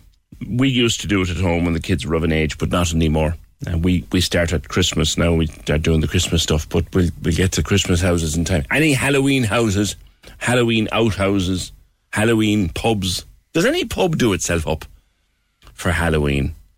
I was coming in this morning, I came the bus in this morning, and I was wandering across town about 10 or 5 past 7 and there was some of the christmas decorations going up in the shops and it was great to see the lads up there with the tinsel and the lights and the cable ties just getting ready for because nine weeks i don't mind that i know you're going to kill me. You are going to kill me. Nine weeks today lads. Nine weeks today. Do you know what day it is nine weeks today is st stephen's day nah jimmy you see you're watching the date my friend not the day. Jimmy reckons I made a blooper because today being the 24th of October, uh, nine weeks today is actually Stephen's Day because nine weeks today will be the 26th of December, a Monday to a Monday. Christmas Eve was nine weeks last Saturday. So going by date, now eight weeks next Saturday is Christmas Eve, Jimmy. And it was nine weeks last Saturday. Eight weeks today is Stephen's Day, if you're going by the day of the week rather than the date. But thank you. 0818 0818 96 96 96. Your Halloween decorations, Halloween houses, scary pumpkins, and all those things. We'd love to see them, pictures of them. WhatsApp them to 083 396 96 96. A little more about those trees at CUH and what exactly happened to them and why. Why were they all cut down? If they were just a bit too tall and might have fallen into the road in a storm or fallen into the hospital grounds in a storm, was there any reason to just chop them down. Find out more next. Access all areas on Cork's 96 FM. Your guide to nightlife on Leeside. Hi, it's Michael with an update on Cork's entertainment. Marianne Keating examines themes of the Irish diaspora in the Caribbean, legacies of British colonialism, and beyond in her new exhibition, Meet Fire with Fire and Other Works. It opens on November 15th at Sirius Arts Centre as part of the Cork International Film Festival. Access all areas. Ireland's most successful impressionist and satirist Mario Rosenstock celebrates Gift Grub with a brand spanking new stage show that Mario is set to bring to Cork for three nights, taking place at the Opera House from March 9th to 11th in the new year. Access all areas. You can contact us here at Access All Areas if you have a show, play, or exhibition coming up, or any live streaming events or gigs by emailing us at aaa at 96fm.ie. Access all areas. Your guide to nightlife on Leeside. On Cork's 96 FM. Can't understand, says this anonymous message, can't understand why the trees outside CUH would be on anyone's mind when you consider the state of the A&E department inside. Probably a better idea to concentrate on that. Thank you. We can concentrate on any number of things at the same time, but people were upset about those trees at the weekend. Dr. Owen Lettice from the School of Biological Earth and Environmental Science at UCC uh, was tweeting. Uh, wholesale tree felling outside CUH. I counted six gone earlier, but they're all coming down as they have reached what's called end of life. That was in inverted commas. Owen, what does that mean? Does it mean? Because what would concern me, I suppose, Owen, is when they're so high that they could come down in a storm and maybe it was for safety that they were uh, cut down. You don't buy that one, though. Morning. Good morning, PJ. Yeah, I, I, suppose you've hit the nail on the head there. What what does that actually mean? Um, so, uh, you know, we we don't know is the is the uh, honest answer because all we've been told is, look, this is the uh, the the trees have reached end of life. So we don't know who decided that, who who said that, uh, you know. So I think this this comes back to a wider issue really around trees, which is that they're here today and they're gone tomorrow, and there's very little planning around when they're removed. So um, I was thinking over the weekend of a a kind of analogy. If we were to demolish a, a building in Cork City, you know, I, I, know the Debenhams building has been recently sold, I believe. So, you know, if you were going to demolish that building and build a new building, you would need planning permission. It would go before City Council, it would mm. go before An Bord Pleanála, I'm sure, and so on. So there was there's a process in train to um, to I, sub, I suppose approve that. Um, with trees, you don't get that, so we get these very uh, vague terms like uh, the trees have reached the end of their life.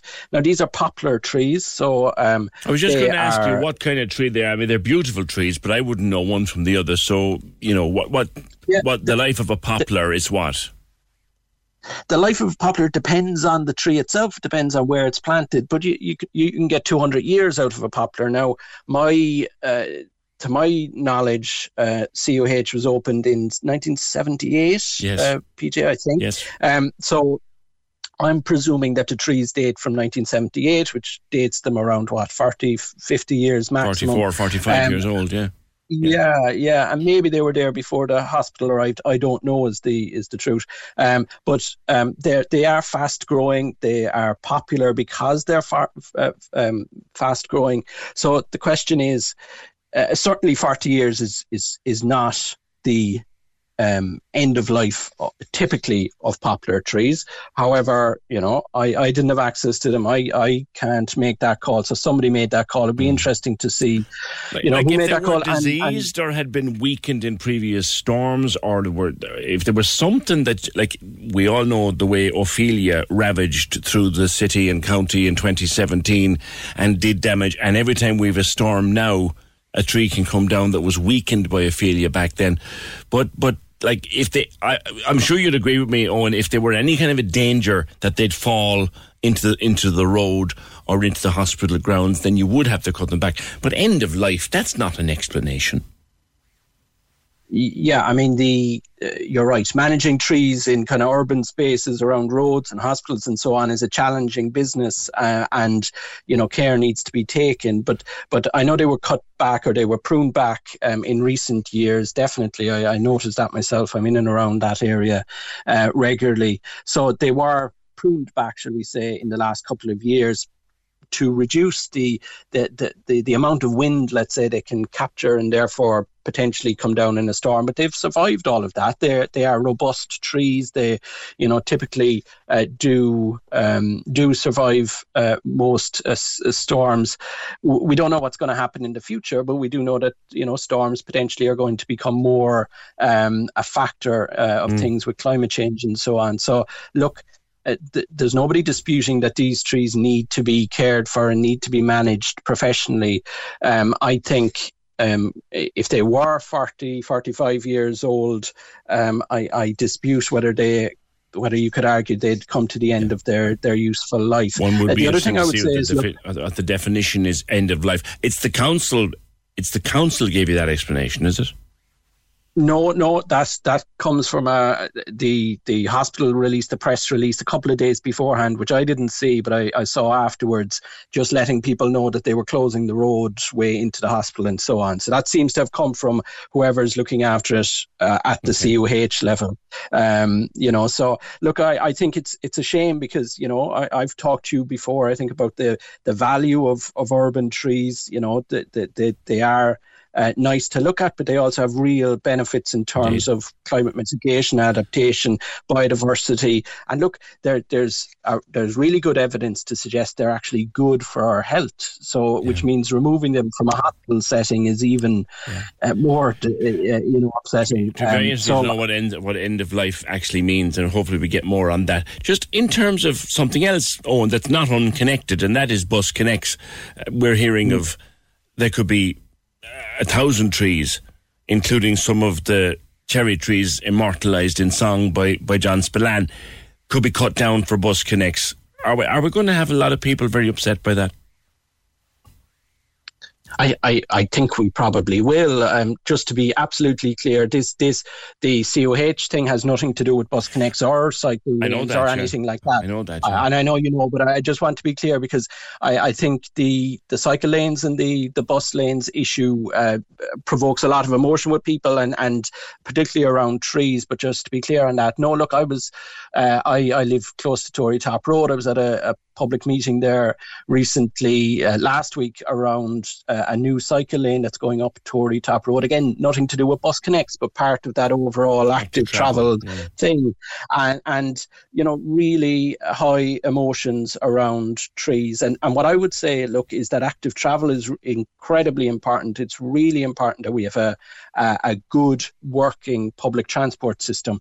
And look, if we need to lose a small number of trees, a small number of uh, a small amount of green space to make that work.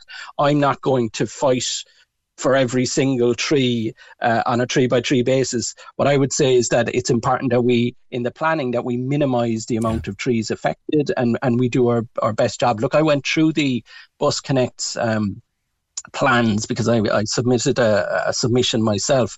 And at the moment, you know, I don't think trees are being considered all, all that much. Uh, you know, I looked at the Blackpool route from Blackpool into the city.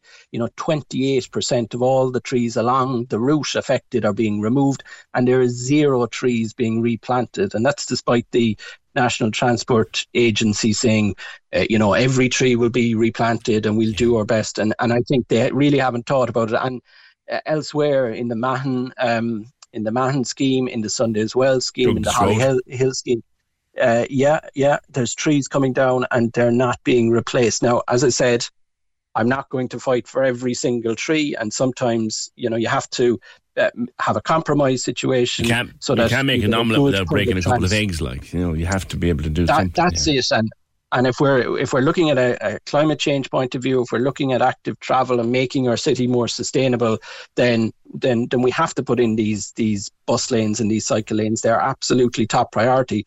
However, we can do that uh, while taking into account our, our sort of green infrastructure sure. as well. And actually, it's an opportunity to to put in more trees because look, we're going to be digging up roads, we're going to be widening roads. So now is the opportunity to plant trees because we won't get around to it yeah. uh, again in the future. Put, so put down, put down hundreds and hundreds of saplings, or maybe even thousands of saplings, and, and get them started again. Owen, thank you, Dr. Owen Lettice from the UCC School of Biological Earth and Environmental Science. Those, all we are told, this came from a CUH press release about those trees over the weekend, was they'd reached end of life. Now, as Owen said, they're poplar trees. Poplar trees can live for 200 years they would have gone. One, one, I'm trying to remember where they planted when the hospital opened, which would have been the late 70s. Uh, so the most they are, the most they are, even if there were saplings that were a couple of years old going down, the most they are is 50 years old. So what what what does end of life actually mean in terms of those trees outside CUH? 0818 96 96 96. Let's go back to something else we were talking about last week, and that was electrical charge points for motor cars. Talking to Brendan Keary from Keary's Motors about the shortage of them and the fact that we just don't have enough of them around town, and that he would be advising in the motor trade anyway, advising anybody who's buying an electric car to get an, a, a, charging point at home. But you can't really do that unless you have a driveway, can you? So for many people, they're going to be have to use um, charging points in the street, and it prompted this call from you, Denise. You you were thinking about an electric car, but decided against it. Morning. Yes, I was. Well, the, the situation is is that I have a disabled daughter, and because of that, I have to have a car that will take the wheelchair. So what I have at the moment is that there's a ramp comes out the back. So I was I also travel up and down quite regularly to Bray and Dublin because she's on the Irish um, boccia team. Okay. So I used to go up and down there for training. And there, I have I stay in various places, sometimes with friends, sometimes in hotels, and I'm finding that there are no actual charging points either in in where I where we train, or actually in the hotel that we sometimes stay in. There is no train. There's no charging point there either. Mm-hmm. So I looked at it last year and I decided maybe if I looked at and got tried to get an actual hybrid car. Yeah. I looked into getting a hybrid car, but unfortunately they're not available either in Ireland. Nice. So yeah, and so then I went back and I was due to change it September of last year. This would be a hybrid now with a drop down for the wheelchair. You can't get one of them in the country, no? Wow. No, they, they're available in America because the problem is if you get a hybrid, you've got your normal engine, and where the actual battery for the electric goes, it goes on under where the ramp is. I see. So it's not possible to do it. So then I said maybe I'd look at. Um, so then I said I'd have to go back to the to diesel, and I contacted the supplier who supplies me with the cars, and they couldn't get one. They said wait until January. I'm only now getting one because they're not available in the country. They have they import them anyway, but they're just not available. They said they they have difficulty getting them. So at the moment, I cannot get uh, an electric car for my daughter, even though the government is saying we have to go electric. Yes, they're saying they're going to Well, they want a million electric cars on the road by, by 2030. Now, the Motor Trade says it's not possible, but you wanted to go for it and it was just completely impractical for you. Well, I I don't I actually where I live off Tramore Road. I'm actually there is a space in front of the houses to park, but I'm actually way up off the I'm up the, up the side of a long footpath up the side, so I wouldn't actually have it. I'd have to somehow get a charging point that would run up a pathway as well. Yeah. Yeah. Is- And uh, there's no so you, place you'd where I have to say, to- you'd have to say, Denise, some of this stuff you'd have to argue has it even been thought through properly. Thank you very much for that. Uh, 0818 96 96 96.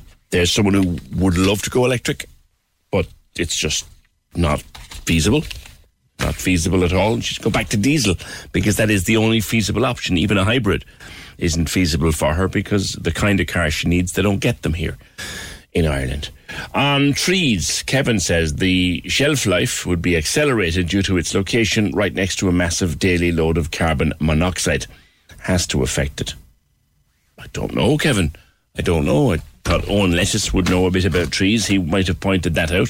He was saying if they're poplar trees, poplar trees live for up to 200 years. These ones are barely 50 years old. So, end of life needs to be explained, I think. Needs to be explained what end of life means. The Cork Diary. On Cork's 96 FM. An Autism Awareness Family Fun Day will take place at Kennedy Quay, Cork City on Sunday, the 30th of October between 12 and 5 pm. There'll be face painting, truck pulling, superheroes, and lots more on the day, and all are welcome to attend.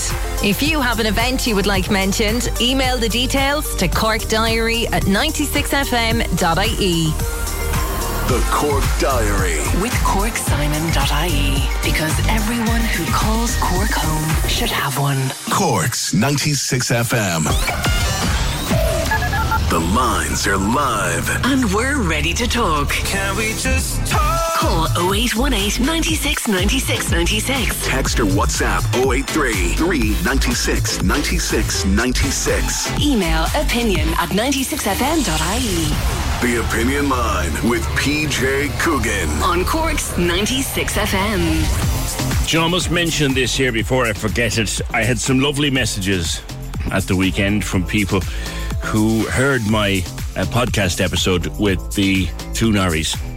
They put it up on Saturday. I'm episode number 125 in their series, and I had done it about a month or maybe four or five weeks ago and had completely for- forgotten what we've been talking about because they do. You relax so much with the two lads, with James and Timmy, that you just you could say anything like. And I was wondering, did I hang myself in any way, or did I hang anybody? I shouldn't, and I was happy I didn't. Very happy I didn't. But uh, I listened back to it Saturday, and I got some very kind, very nice messages from people about it. So it's there now on the Two Norries podcast. But I would, I would recommend anybody to spool back if you've never listened to it before. Spool back through the other episodes, and I, I now am humbled to have been considered worthy by the two lads uh, to give me an hour uh, on the podcast. It was lovely to chat with them, and uh, I wish them every, as I always do, every success. Uh, James and Timmy of the two Norries podcast. 0818 96 96 96. The number to call, the text or WhatsApp is 083 396 96 96, and your email is opinion, excuse me, opinion at 96fm.ie. Now, Fiona, you had a, a fairly harrowing time of it waiting for an ambulance for a two and a half year old. My God, that must have been stressful. Good morning to you.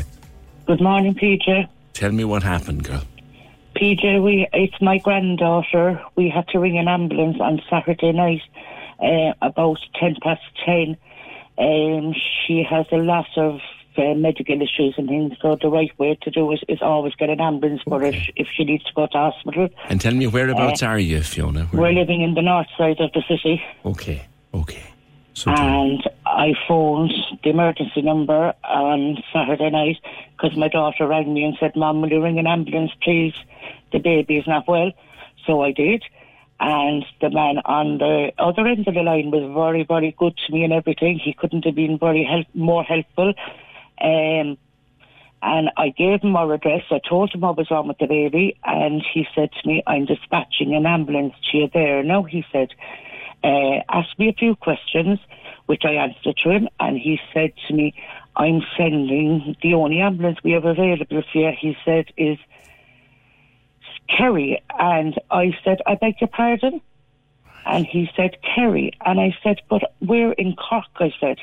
So he said, just, just hold it a second, please. He said, and he came back on the line to me. He said, I'm very sorry. He said, the only ambulance we have available for you, he said, it's manic in the city, he said, at the moment. He said, we're dispatched, I've just dispatched an ambulance, he said, you from Skibbereen.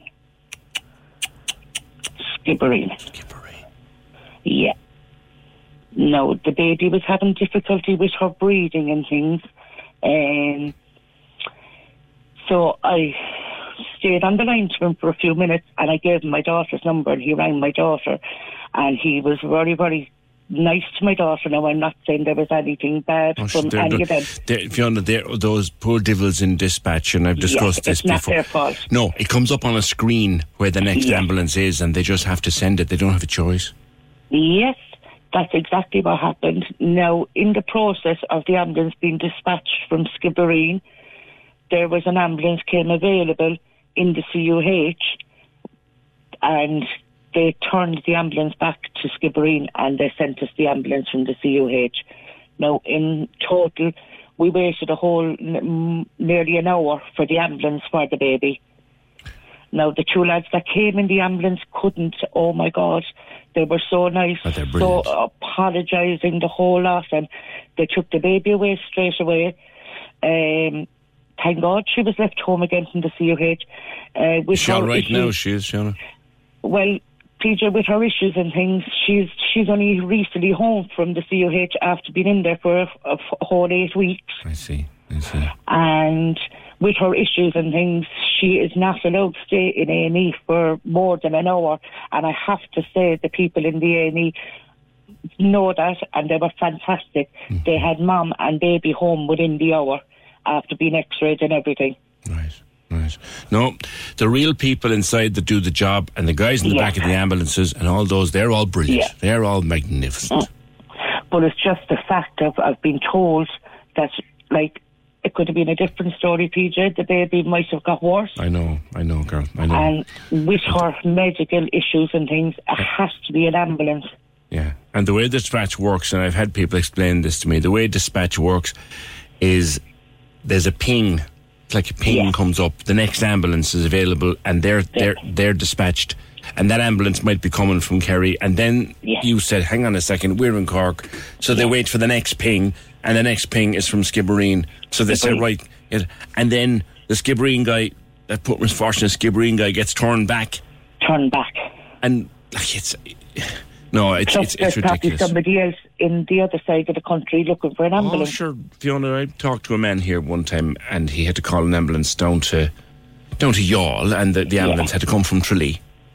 Yeah, That's You know, ridiculous, like. that's ridiculous, ridiculous, PJ. It really is, really, really is. And, and the, the, like the people don't bring ring the paramedics are unless there's an emergency. the paramedics are wrecked. They're Yes, absolutely they're shattered. All, all they're, They're doing is exhausted. driving. All they're doing is Yeah. flipping driving. Yeah. Yes, exactly.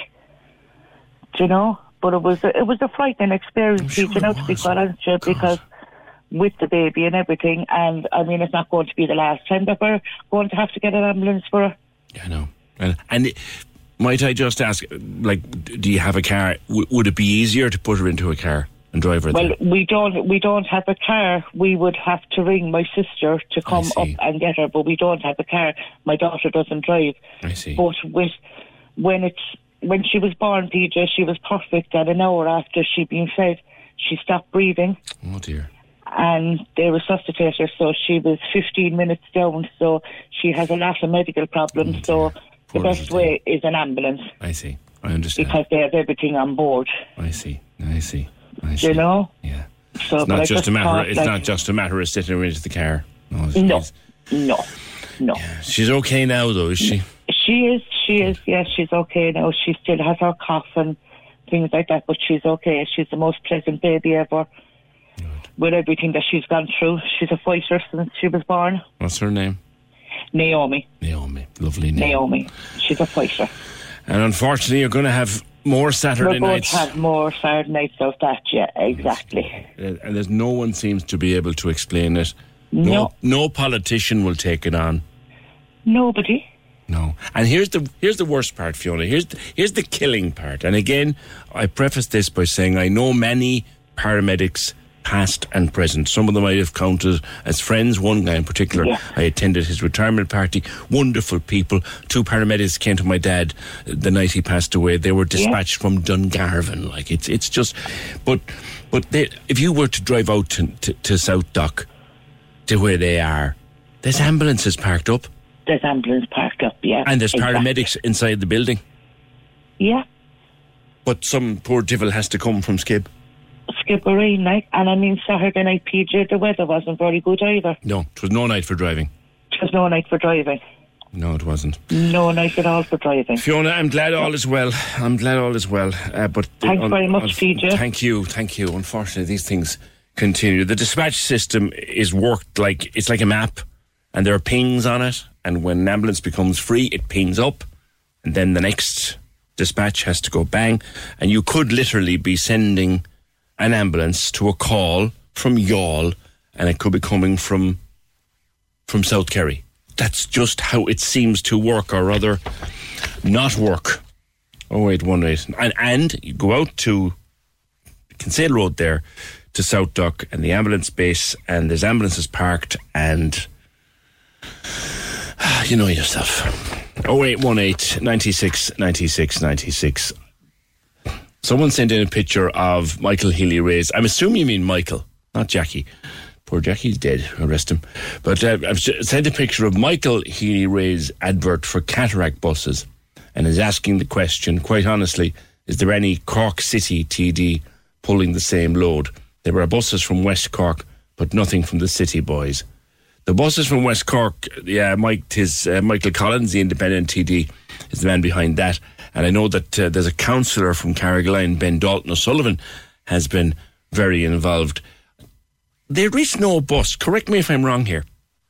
There is no cataract bus going from the city. I don't think there is.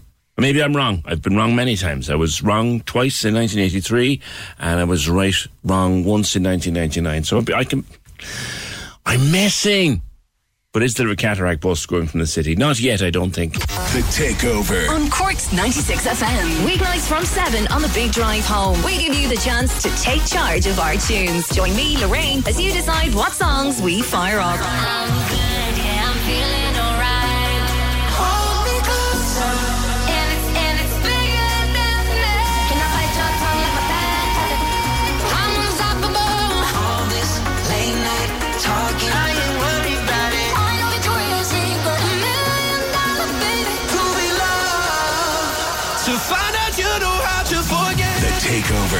Pick what we play. See our song list on 96FM Insta Stories with Sophie's Rooftop Restaurant at the Dean Cork. Serving lunch daily over breathtaking views. See sophies.ie. On Cork's 96 FM. Thank you. Jackie Healy-Rae is an independent councillor on Kerry County Council representing Castleisland. Don't be killing the poor man off. He doesn't use the junior. Thank you. 0818 96 96 96. Now, some very scary place names. It's the run up to Halloween. So we might as well talk about this. Uh, recently, for a bit of fun, a website called rentola.ie put together a list of some scary place names that they had come across. Along the list, part of the list, were Half Moon Street in Cork would be considered scary. Dark Road in Midleton. Bloodstony Road in Dublin was the most scary. Cemetery Road in Sligo. Gores Bridge, you can just think of it, in Dublin. Gowleen in Kerry. Murder Hole Beach in Donegal. Yeah, there's lots of them there. We've a few in Cork as well. Uh, Jerome Lorden is a place names historian and involved with Kinsale Harbour cruises. There's a few good ones around around Cork. Jerome, morning. Uh, good morning, PJ. Yeah, there's quite a few in, in my own locality. It's quite a few. Um, I didn't realise it until I just delved into it. It's quite a few. Um, probably the most notable in Kinsale is the White Lady's Turret, um, where, where the, the apparition of the White Lady is supposedly seen from time to time. Another one in Kinsale, the Dane's Foot, which is an imprint of a, a giant's foot in the rock. Where's that? And that's supposedly it's uh, you know only you, you want to be a local to know it. It's, it's on between the bridge and the world's end, up in the trees, up in the rock, overgrown. Nobody's probably seen it for years. Right. So uh, local people believe one time that the, the graves of the two of the Donnan were up there, Right. and um, and um, Hangman's Point out at the mouth, near the mouth of the harbour, uh, where smugglers were hung and displayed, you know, to as a deterrent from people to carry on smuggling. Boreen na Sprida is another uh, road in Kinsale, and the reason it's called Boreen na Sprida, one of the reasons is it was used to bring contraband into the town. And um, because it was Boreen na Sprida, people were afraid to go there. The, and spir- the spirits, little, little road of the Yes, yeah. But there's Yes, other yeah. spirits. There's So other that- spirits they were talking about. Exactly, exactly. and then there's another one that the road between from the Bulman pub up to the Charles Fort was boring the Gurp, uh, Oh. which was used during the famine. You know, and uh, the the military authorities had closed the graveyards at Charles Fort, and uh, the locals used to bring bodies up at night. So that's how it got the name Boring the Gurp, Little and up, up that hill at night. It's Yeah. amazing how And much uh, place name stuff, Jerome, can be traced back to, to famine times, and each each road name or place name has a logical reason. They didn't just make them up. Or did it? Well, most of these pla place names they predate the famine. Most of them are, are over a thousand years old, and most of them are minor names which aren't used anymore. You know, my uh, the smallest um, administrative name that would be used today would be a townland name. But you can have townlands that have ni- uh, in in Connemara that have eight nine hundred minor names. I have townlands here that I've recorded in my own area that have sixty and seventy minor names. And, and what's that now, minor name? I know what enthusiasts. obviously know what a townland is, but what's a minor name then? Is that that there be a, A minor, a minor name is a name within a townland. It could be a rock. It could be a boreen. It could be what we call a cuas, a little cove or an inlet. It could be a sunken rock, a cliff. You know, they've all got names. The whole coast, of well, particularly not so much the east of Ireland because Irish is absent in the east of Ireland for a long, long time. But anywhere from the coast of Waterford to the coast of Donegal, there are thousands upon thousands of minor place names. You know, and in some areas they're recorded, in some areas they're not. There's a, there's a lovely one here I see from um, from Goleen in West Cork, Canucknafuka, Hill of the Ghosts. Oh yeah, Connacht yeah, yeah. I've often walked up it.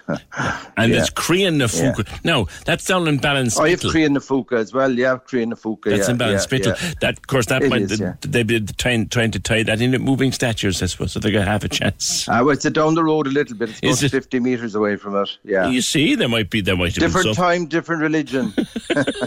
I know, but sure, we can do a bit of development anyway. Jerome, what's what's the scariest one or, or the most the darkest one you've ever come across? Well, well, I've I've come across I came across one there, and Joyce is uh, he was the authority in place names in the in the early 1900s, and up in the Ballyhouras in uh, Glenanaar, there's a pla there's um, a, a tree or a skiock, and it's called Skiockna Tree Tig. It, because it had three different branches and three tigs were hanged from each of the branches. Right, okay. Right, look at the story of the three tigers will probably take a show to tell. Jerome, Yeah, and then the, then the, then there's one there, there in in um in um the Battle of Kinsale. There's three names associated with that as well. Oh, Warwick, where the people the actual battle took place. Slieve na Morov and Carriel Kirk. That's the blind quarry where the bodies, the Irish bodies, were laid out after the battle. Carriel Quirk. What's the origin yeah, of that one? it means the blind, the blind quarry, the blind quarry. I see, I see. God, you know yeah, what? it's no, it's no longer that evident, you know. Yeah, yeah. Um, That's good. Yeah. That's good. Jerome, thank you very much. Jerome Lorden, um, place names historian, of course, also involved with Kinsale Harbour cruises. Actually, any strange names. I'm fully convinced. I couldn't find it this morning on Google Maps, but that doesn't mean that it doesn't exist because I'm almost 100% certain it did exist once. There was a place not a million miles from us here, up around St. Luke's. If anyone's listening in St. Luke's there, was there or was there not a place called Flick Cutthroat, Cutthroat Lane? Good man, Fergal Barry. I'm sure that's it. I thought it was Flick Knife Lane, but Cutthroat Lane actually existed maybe three minutes or four minutes walk away from where I am here. Good man, Fergal. I was trying to remember. I was trying to remember. Another one that frightened the life out of me for obvious reasons. I'll, I'll tell you in a second. Oh, Tory Top Road, Mary, trees. Hi. How are you? I'm not happy. You're listening to Owen Lettice, yes? I was listening to Owen Lettice. We've been on a few times. We've had a revised plans in the library on Tuesday. Yes. How did did they make any changes? They made a few changes. Um, they said about a bit of parking for the shops across the road, but they still wanted to keep the roundabout. Uh, they still wanted to get rid of the roundabout, sorry. And we weren't happy with the revised plans and remain concerned about the cycle lane. Now, an example is outside the Tory Top Bar. They extended the footpath, so any cars or Arctic trucks from Aldi's that going up the road or vice versa, they were crashing into the footpath. They want to remove our trees on the Tory Top roadside to make room for a cycle lane, which the engineers on another on the meeting we had Thursday night had admitted that there's hardly no bikes going up the road. Ben Boyer was there and he had said that for the schools, I have still see in all the years that I'm living in Tory Top Road a child going up a bike with a heavy school bag or a teacher for that matter with a rucksack and a laptop on the back of their on on, on, the, on in the rucksack. We're we're still not happy with what's going on. Is there anything that you will put up with, Mary? What we have said is there's ever crossing the schools that we're fighting for. Yes, that's we had no problem with that because they were fighting for that for for years.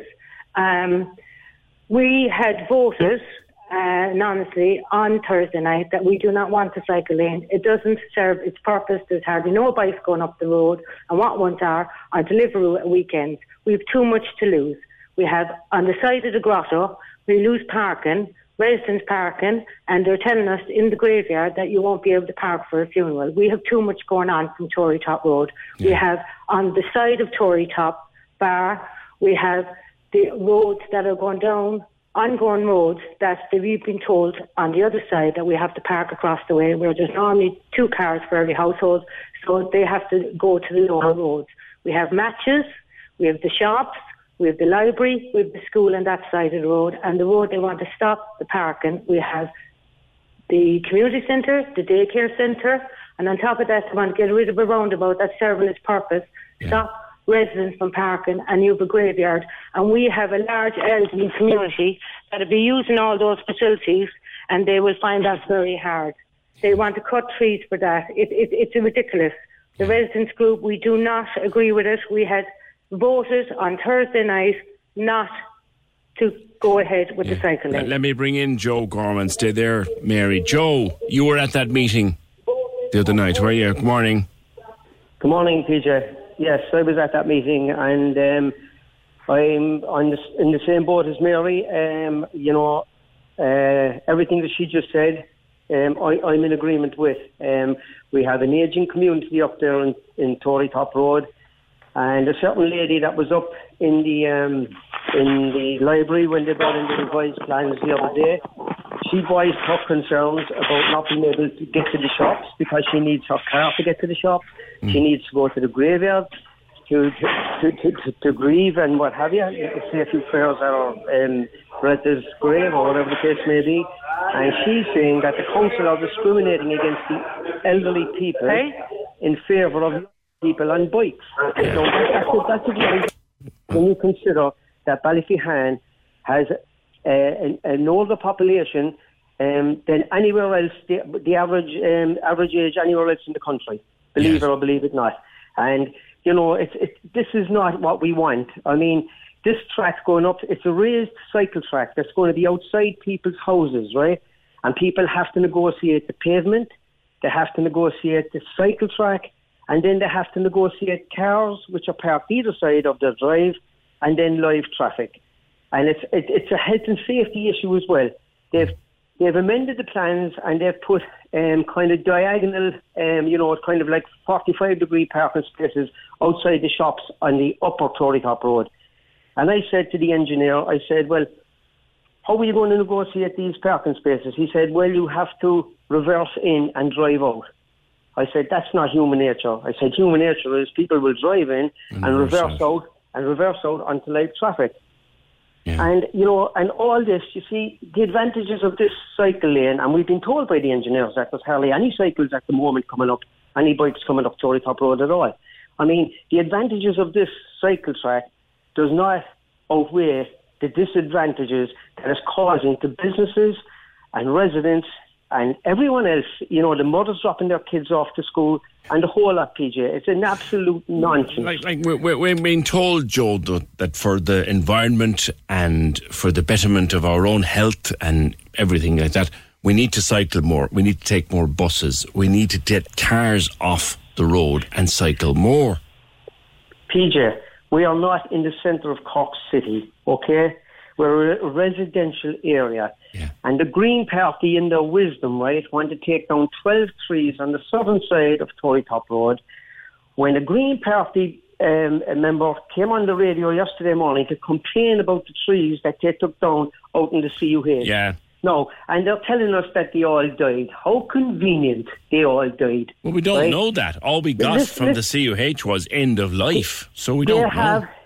They're proposing to take down 1,500 trees in Cork City with this uh, travel thing that they got, right? Uh, and the bus connect between that, right? Between one and, and the other. 1,500 trees in Cork. I mean, what, what do the Green Party represent? Do they represent the people, or is it uh, have they got just their own agenda? I mean, these people are elected by the people, right? All these councillors and what have you, right? Yeah. You know, it's it's it's the people that put these people into power, right?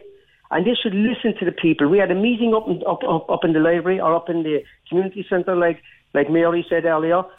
And it was an, an, an overall majority, right? There were three or four active cyclists at that meeting, okay? And even they were against it. Like Joe, what, what, what we're being told by the people behind Bus Connects and Active Travel, because they're all kind of interming- intermingled, is Well, no, the, every no, time, every time. Let, let- let me let me cut across you there, right? Sure. Bus Connect, Bus Connect is a totally different thing. is, I- I and know, when, we when, when we went into the city hall to look at the plans, right, for cycle lanes uh, around Cork, right, there was no plan for a cycle lane up Tory Top Road. This is some figure that some guy got into his head and said, "Oh yeah, we'll put one up Tory Top Road." Well, this cycle lane, may I tell you, goes from nowhere to nowhere because it doesn't connect up to any other cycle lane. Well put. Well, well put. No, as I said to you, I'm, I'm, I'm just. They've, they've said that all these meetings, that every time there's a meeting, that they'll go back and redraw and redraw until such time as there's a meeting where everyone says, "Right, go on ahead." Do you think there's anywhere Right. any chance of that happening? Well, let me ask you one question. Do we live in a democratic society or do we not? Everybody up in that meeting the other night, on a show of hands, everybody, not one person was for that cycle lane. Now you can have you can have revised plans, revised plans, revised plans. Sorry, are can you saying, Joe, that, the, that that they don't want the cycling in any shape or form? we don't want it, PJ, because the thing is, right, they, they, they aim to take down 12 trees on the side where the cycle lane is going, right? There are elderly people living in those houses on that side of the road, and they have to get their cars out of the drive. And they put those drives in there at their own expense, by the way. You know, and they're coming out onto live traffic, and, you know, they have to negotiate the pavement, like I said earlier.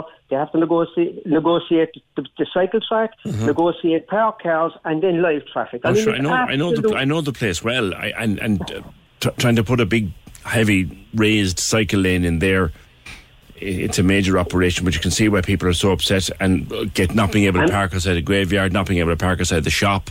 Absolutely, and and people people people have their backs up as well because look, they're they're, they're rejigging the junction below, okay?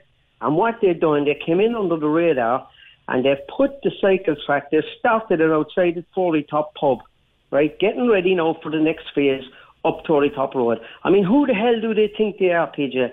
They were elected by the people, right, to represent the people right? Mm. Not themselves and their own green agenda or whatever bloody agenda they might mm. think they have. And At the end message, the I think, what you're getting is. I think the message I'm, I'm hearing from you and from Mary and others I've spoken to about this, and I don't think it's as emotive anywhere as I found it to be on Tory Top Road. Maybe I'm wrong.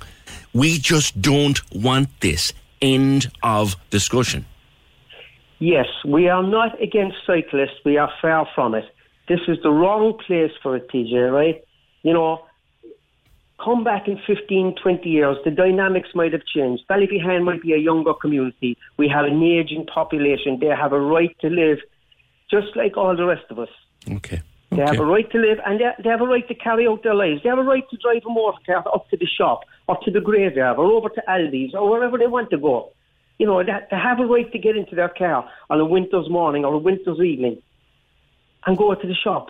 They have that right, just like cyclists have rights. But we are uh, we are a community, right? A residential area. We are not in the middle of town. Yes. And people need people need to listen to us. These engineers from the city hall, right? We have nothing against them, right? You know, they're doing their job. But they can't keep coming back with revised plans, revised plans, revised plans, and more revised plans. Because you're never because- going to accept a cycle lane. no, we are not, and it is not democratic. Okay. Look, why have public meetings up in Ballyphehane Community Centre and have a show of hands of 140, 50 people that were up there the other night, right? And everybody against the cycle lane, and they keep and they keep on coming back. I mean, what are they doing? Just you know, beating our heads off a wall or what? Like, are we beating our heads off a wall? I mean, what's the story like? You know, I mean, it's mad. Oh, Joe, I get the emotion. I do. Um, and I have to say, the Tor- the people of the Tory Top Road Ballyphehane area, they are totally opposed to this. And then they went back and they had a redraw, and they're still totally opposed to it. Up that Tory Top hill, they just do not want a cycle lane in any shape or form because of the way it'll disrupt parking and traffic for the elderly population. Thanks, Joe. I've no doubt we'll come back to it. No doubt in my mind. Cutthroat Lane is right next to O'Keefe's shop in St. Luke's. Isn't that Brown's Lane? Behind Nosey's. In that case, what was the one down down in St. Luke's then? Um, was that Flick Knife Lane? I'm almost convinced there was. Cutthroat is right next to O'Keefe's shop. Oh, I know where you are now. I know exactly where you are now. I do, I do. Cutthroat Lane is right. Good man. You see, I'm confused. 0818 96 96 96. John in Cobh says we have the Green Party in power and we have trees being cut down nationwide and either replaced with concrete and tar for cycle lanes or with much smaller trees or mature trees shipped in from somewhere else. I thought these people were all plugged in to the enlightened people of Europe who knew how to fix things. None of it sounds very green to me. And then cycle lanes are a joke.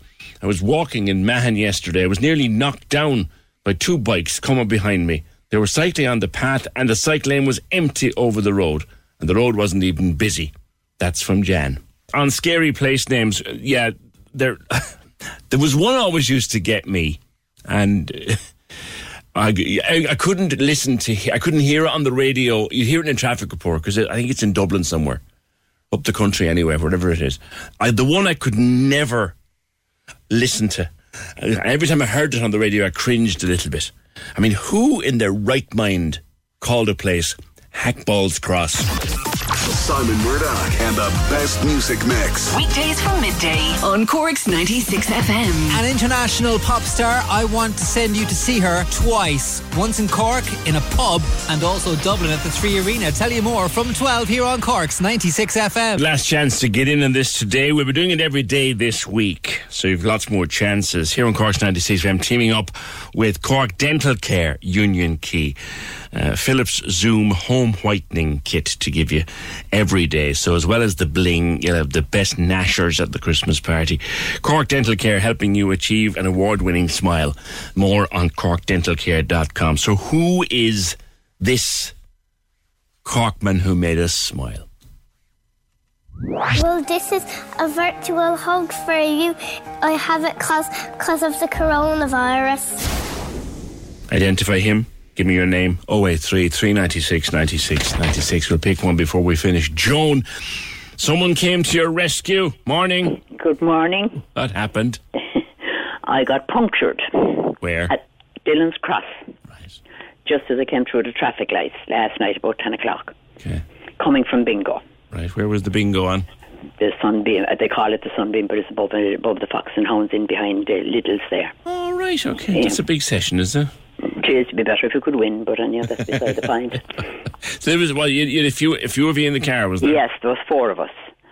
And unfortunately, I had forgotten my phone at home, so I could ring nobody. Right. Now, luckily, one of the women with me had a phone, and she contacted her son. But while her son was on her way up, we emptied out the back of the car to get out the spare wheel. Yeah. A lot of people passed, a lot of dirty looks. Now, okay, you, can't be selective where you get your puncture. on a double yellow line by the traffic lights. Uh, and I'm sure I was preventing the buses from getting into their space because a couple of the buses had to pull in behind me to let their passengers off. Were you mortified, Joe? Keep the head down, say nothing. but anyway, eventually, a gentleman, I think there was a lady in the car, but I'm not sure, passed. And I think, I'm not sure, I think it was a Limerick registered car. And he moved in and he came to our rescue. Now, while this was happening, as I say, the other lady's son was on his way up from Blackrock to us. And the people that were living in the corner house had probably had heard the commotion, and himself and his wife came out to us.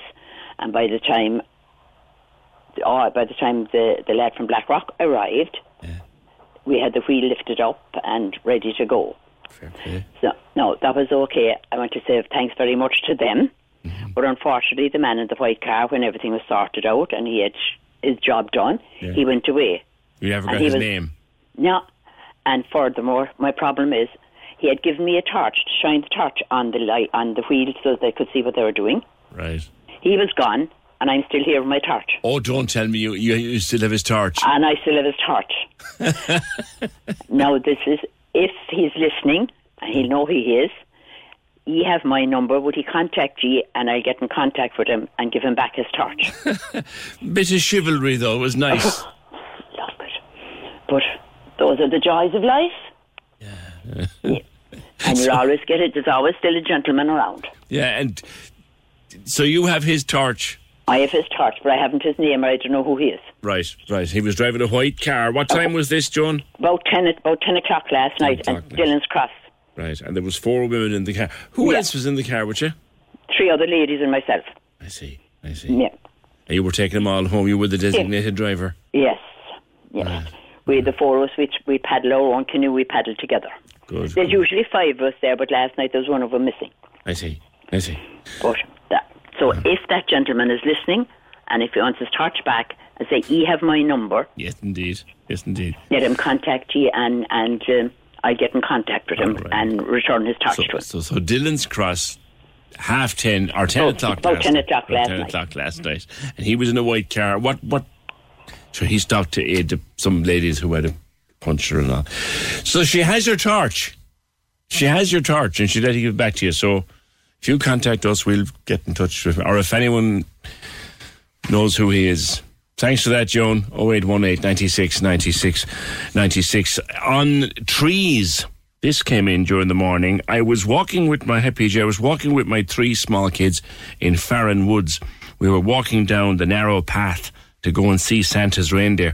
My five year old was running ahead of us, and all of a sudden, this huge branch came crashing down from a tree. It literally missed my son's head by inches.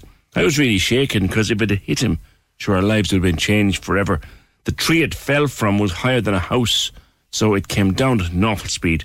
My husband picked it up and moved it to the side. It was rotten, red rotten.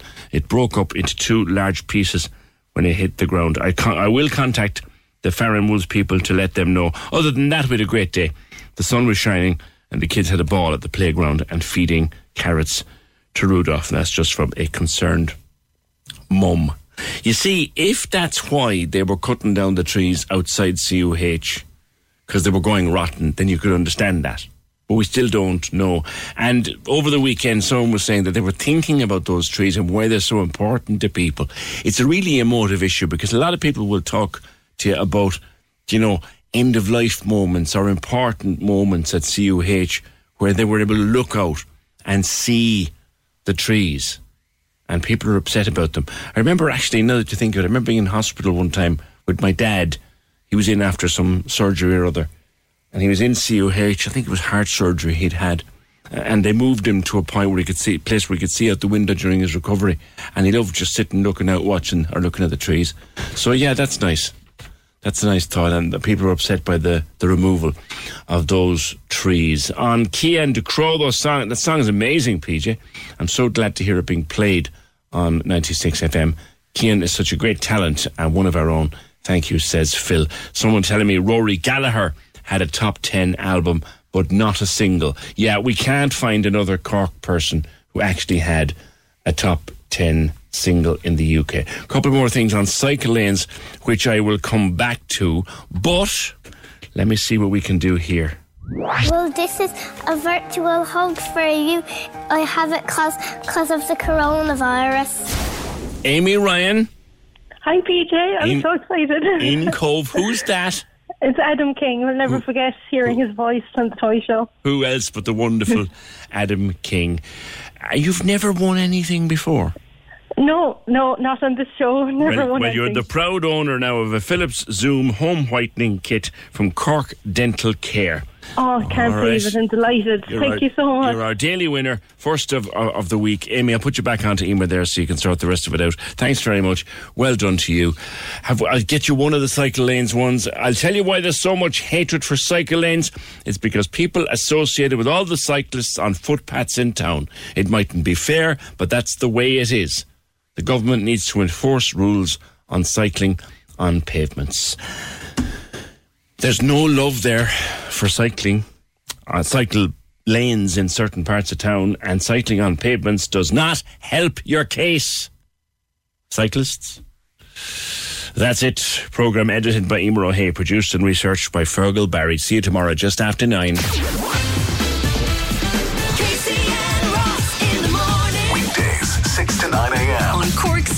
96 FM. Why do the police get to riots early? Then I to beat the crowd. That's very good. What's big and green and would kill you if it fell out of a tree? It's a, a snooker table.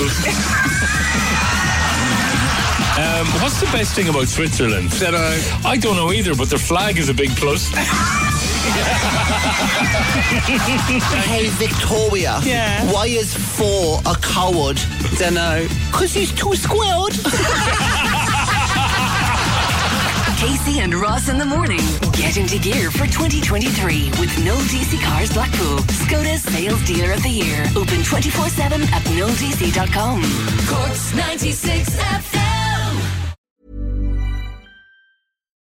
When you need mealtime inspiration, it's worth shopping Kroger, where you'll find over 30,000 mouth-watering choices that excite your inner foodie. And no matter what tasty choice you make, you'll enjoy our everyday low prices, plus extra ways to save, like digital coupons worth over $600 each week. You can also save up to $1 off per gallon at the pump with fuel points. More savings and more inspiring flavors make shopping Kroger worth it every time. Kroger, fresh for everyone. Fuel restrictions apply.